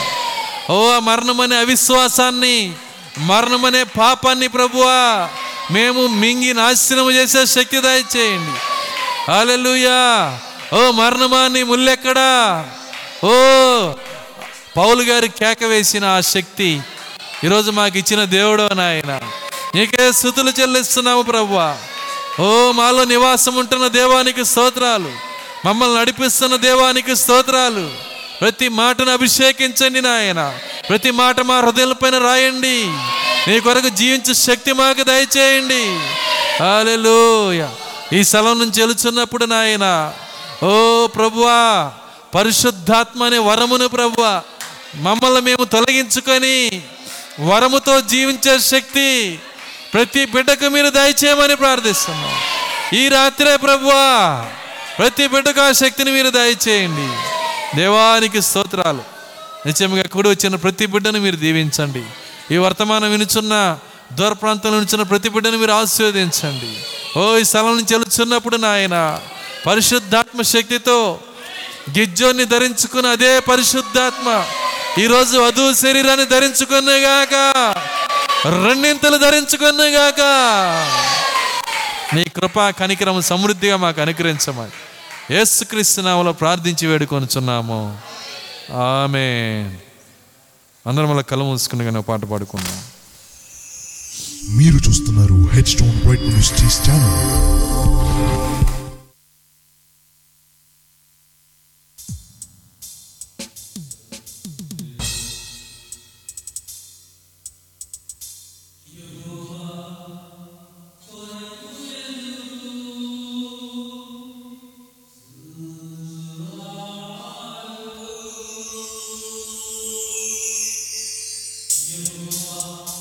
నాకు ఎదురు చూచువారు. నూతన బలము పొందెదరు. నూతన బలము పొందెదరు. నూతన బలము పొందెదరు. నూతన బలము పొందెదరు. పచ్చిరాజు రెక్కలతో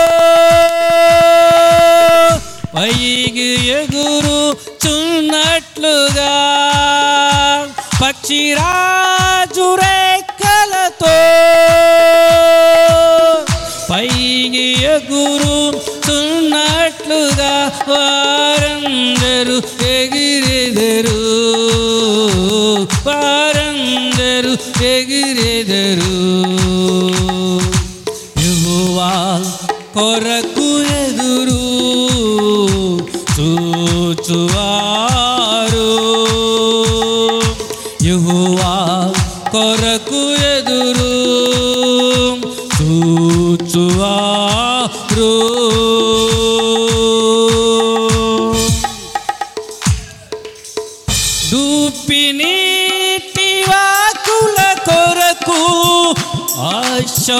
ఆశపడుచు చున్నట్లుగా వాకుల కొరకు ఆశపడుచు చున్నట్లుగా నీ కొరకే నా ప్రాణం నీ కొరకే నా ప్రాణం ఆశపడుచున్నది. ఆశపడుచున్నది. ఆశపడుచున్నది. ఆశపడుచున్నది. యెహోవా కొరకు ఎదురు చూచువారు. యహోవా కొరకు చూచువారు నూతన బలము పొందెదరు. నూతన బలము పొందెదరు. నూతన బలము పొందెదరు. నూతన బలము పొందెదరు. పచ్చిరాజు రెక్కలతో పైకి ఎగురు చున్నట్లుగా పక్షిరాజు రెక్కలతో పై ఎగురు చున్నట్లుగా వారందరూ ఎగిరెదరు. వారందరూ ఎగిరెదరు. యెహోవా కొరకు ఎదురు చూచువారు. యుహువా కొరకు ఎదురు. చూచువారు.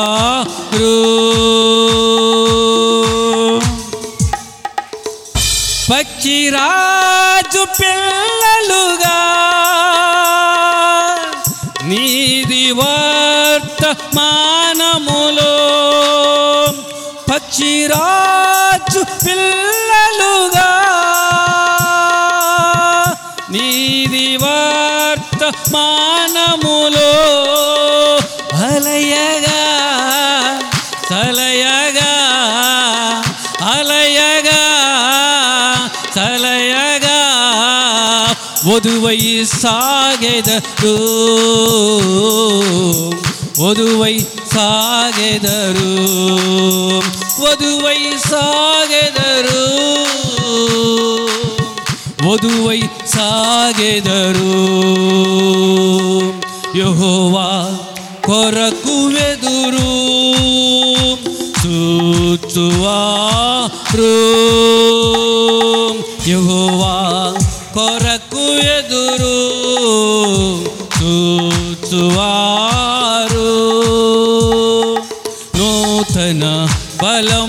పొందెదరు? నూతన బలము పొందెదరు? నూతన బలము పొందెదరు? నూతన బలము పొందెదరు? పక్షిరాజు రెక్కలతో ఎగురుతున్నట్లుగా పక్షిరాజు రెక్కలతో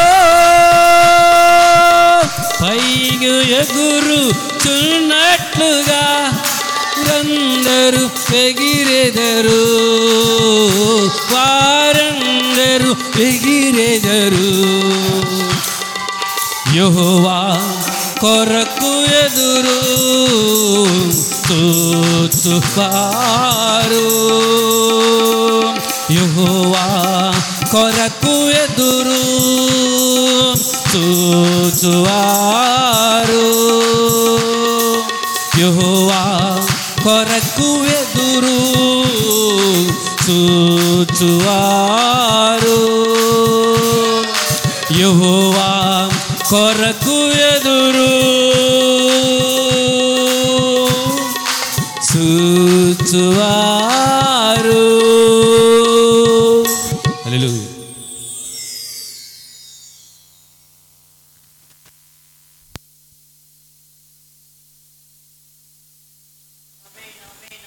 ఆశీర్వాదంతో ముగించుకుందాం. మన ప్రభు అయిన యేసుక్రీస్తు వారి కృప ప్రేమ సమాధానము. ఇక్కడ కూడిన వాక్య వధువుకు భూమి మీద నాయన వాక్య వధువుకు సదాకాలం తోడే నడిపించునుగాక. మేము అందరం దేవుని స్థుతించుదాం. హాలెలుయా హాలెలుయా హాలెలూయా అందరికి వందనాలు. God bless you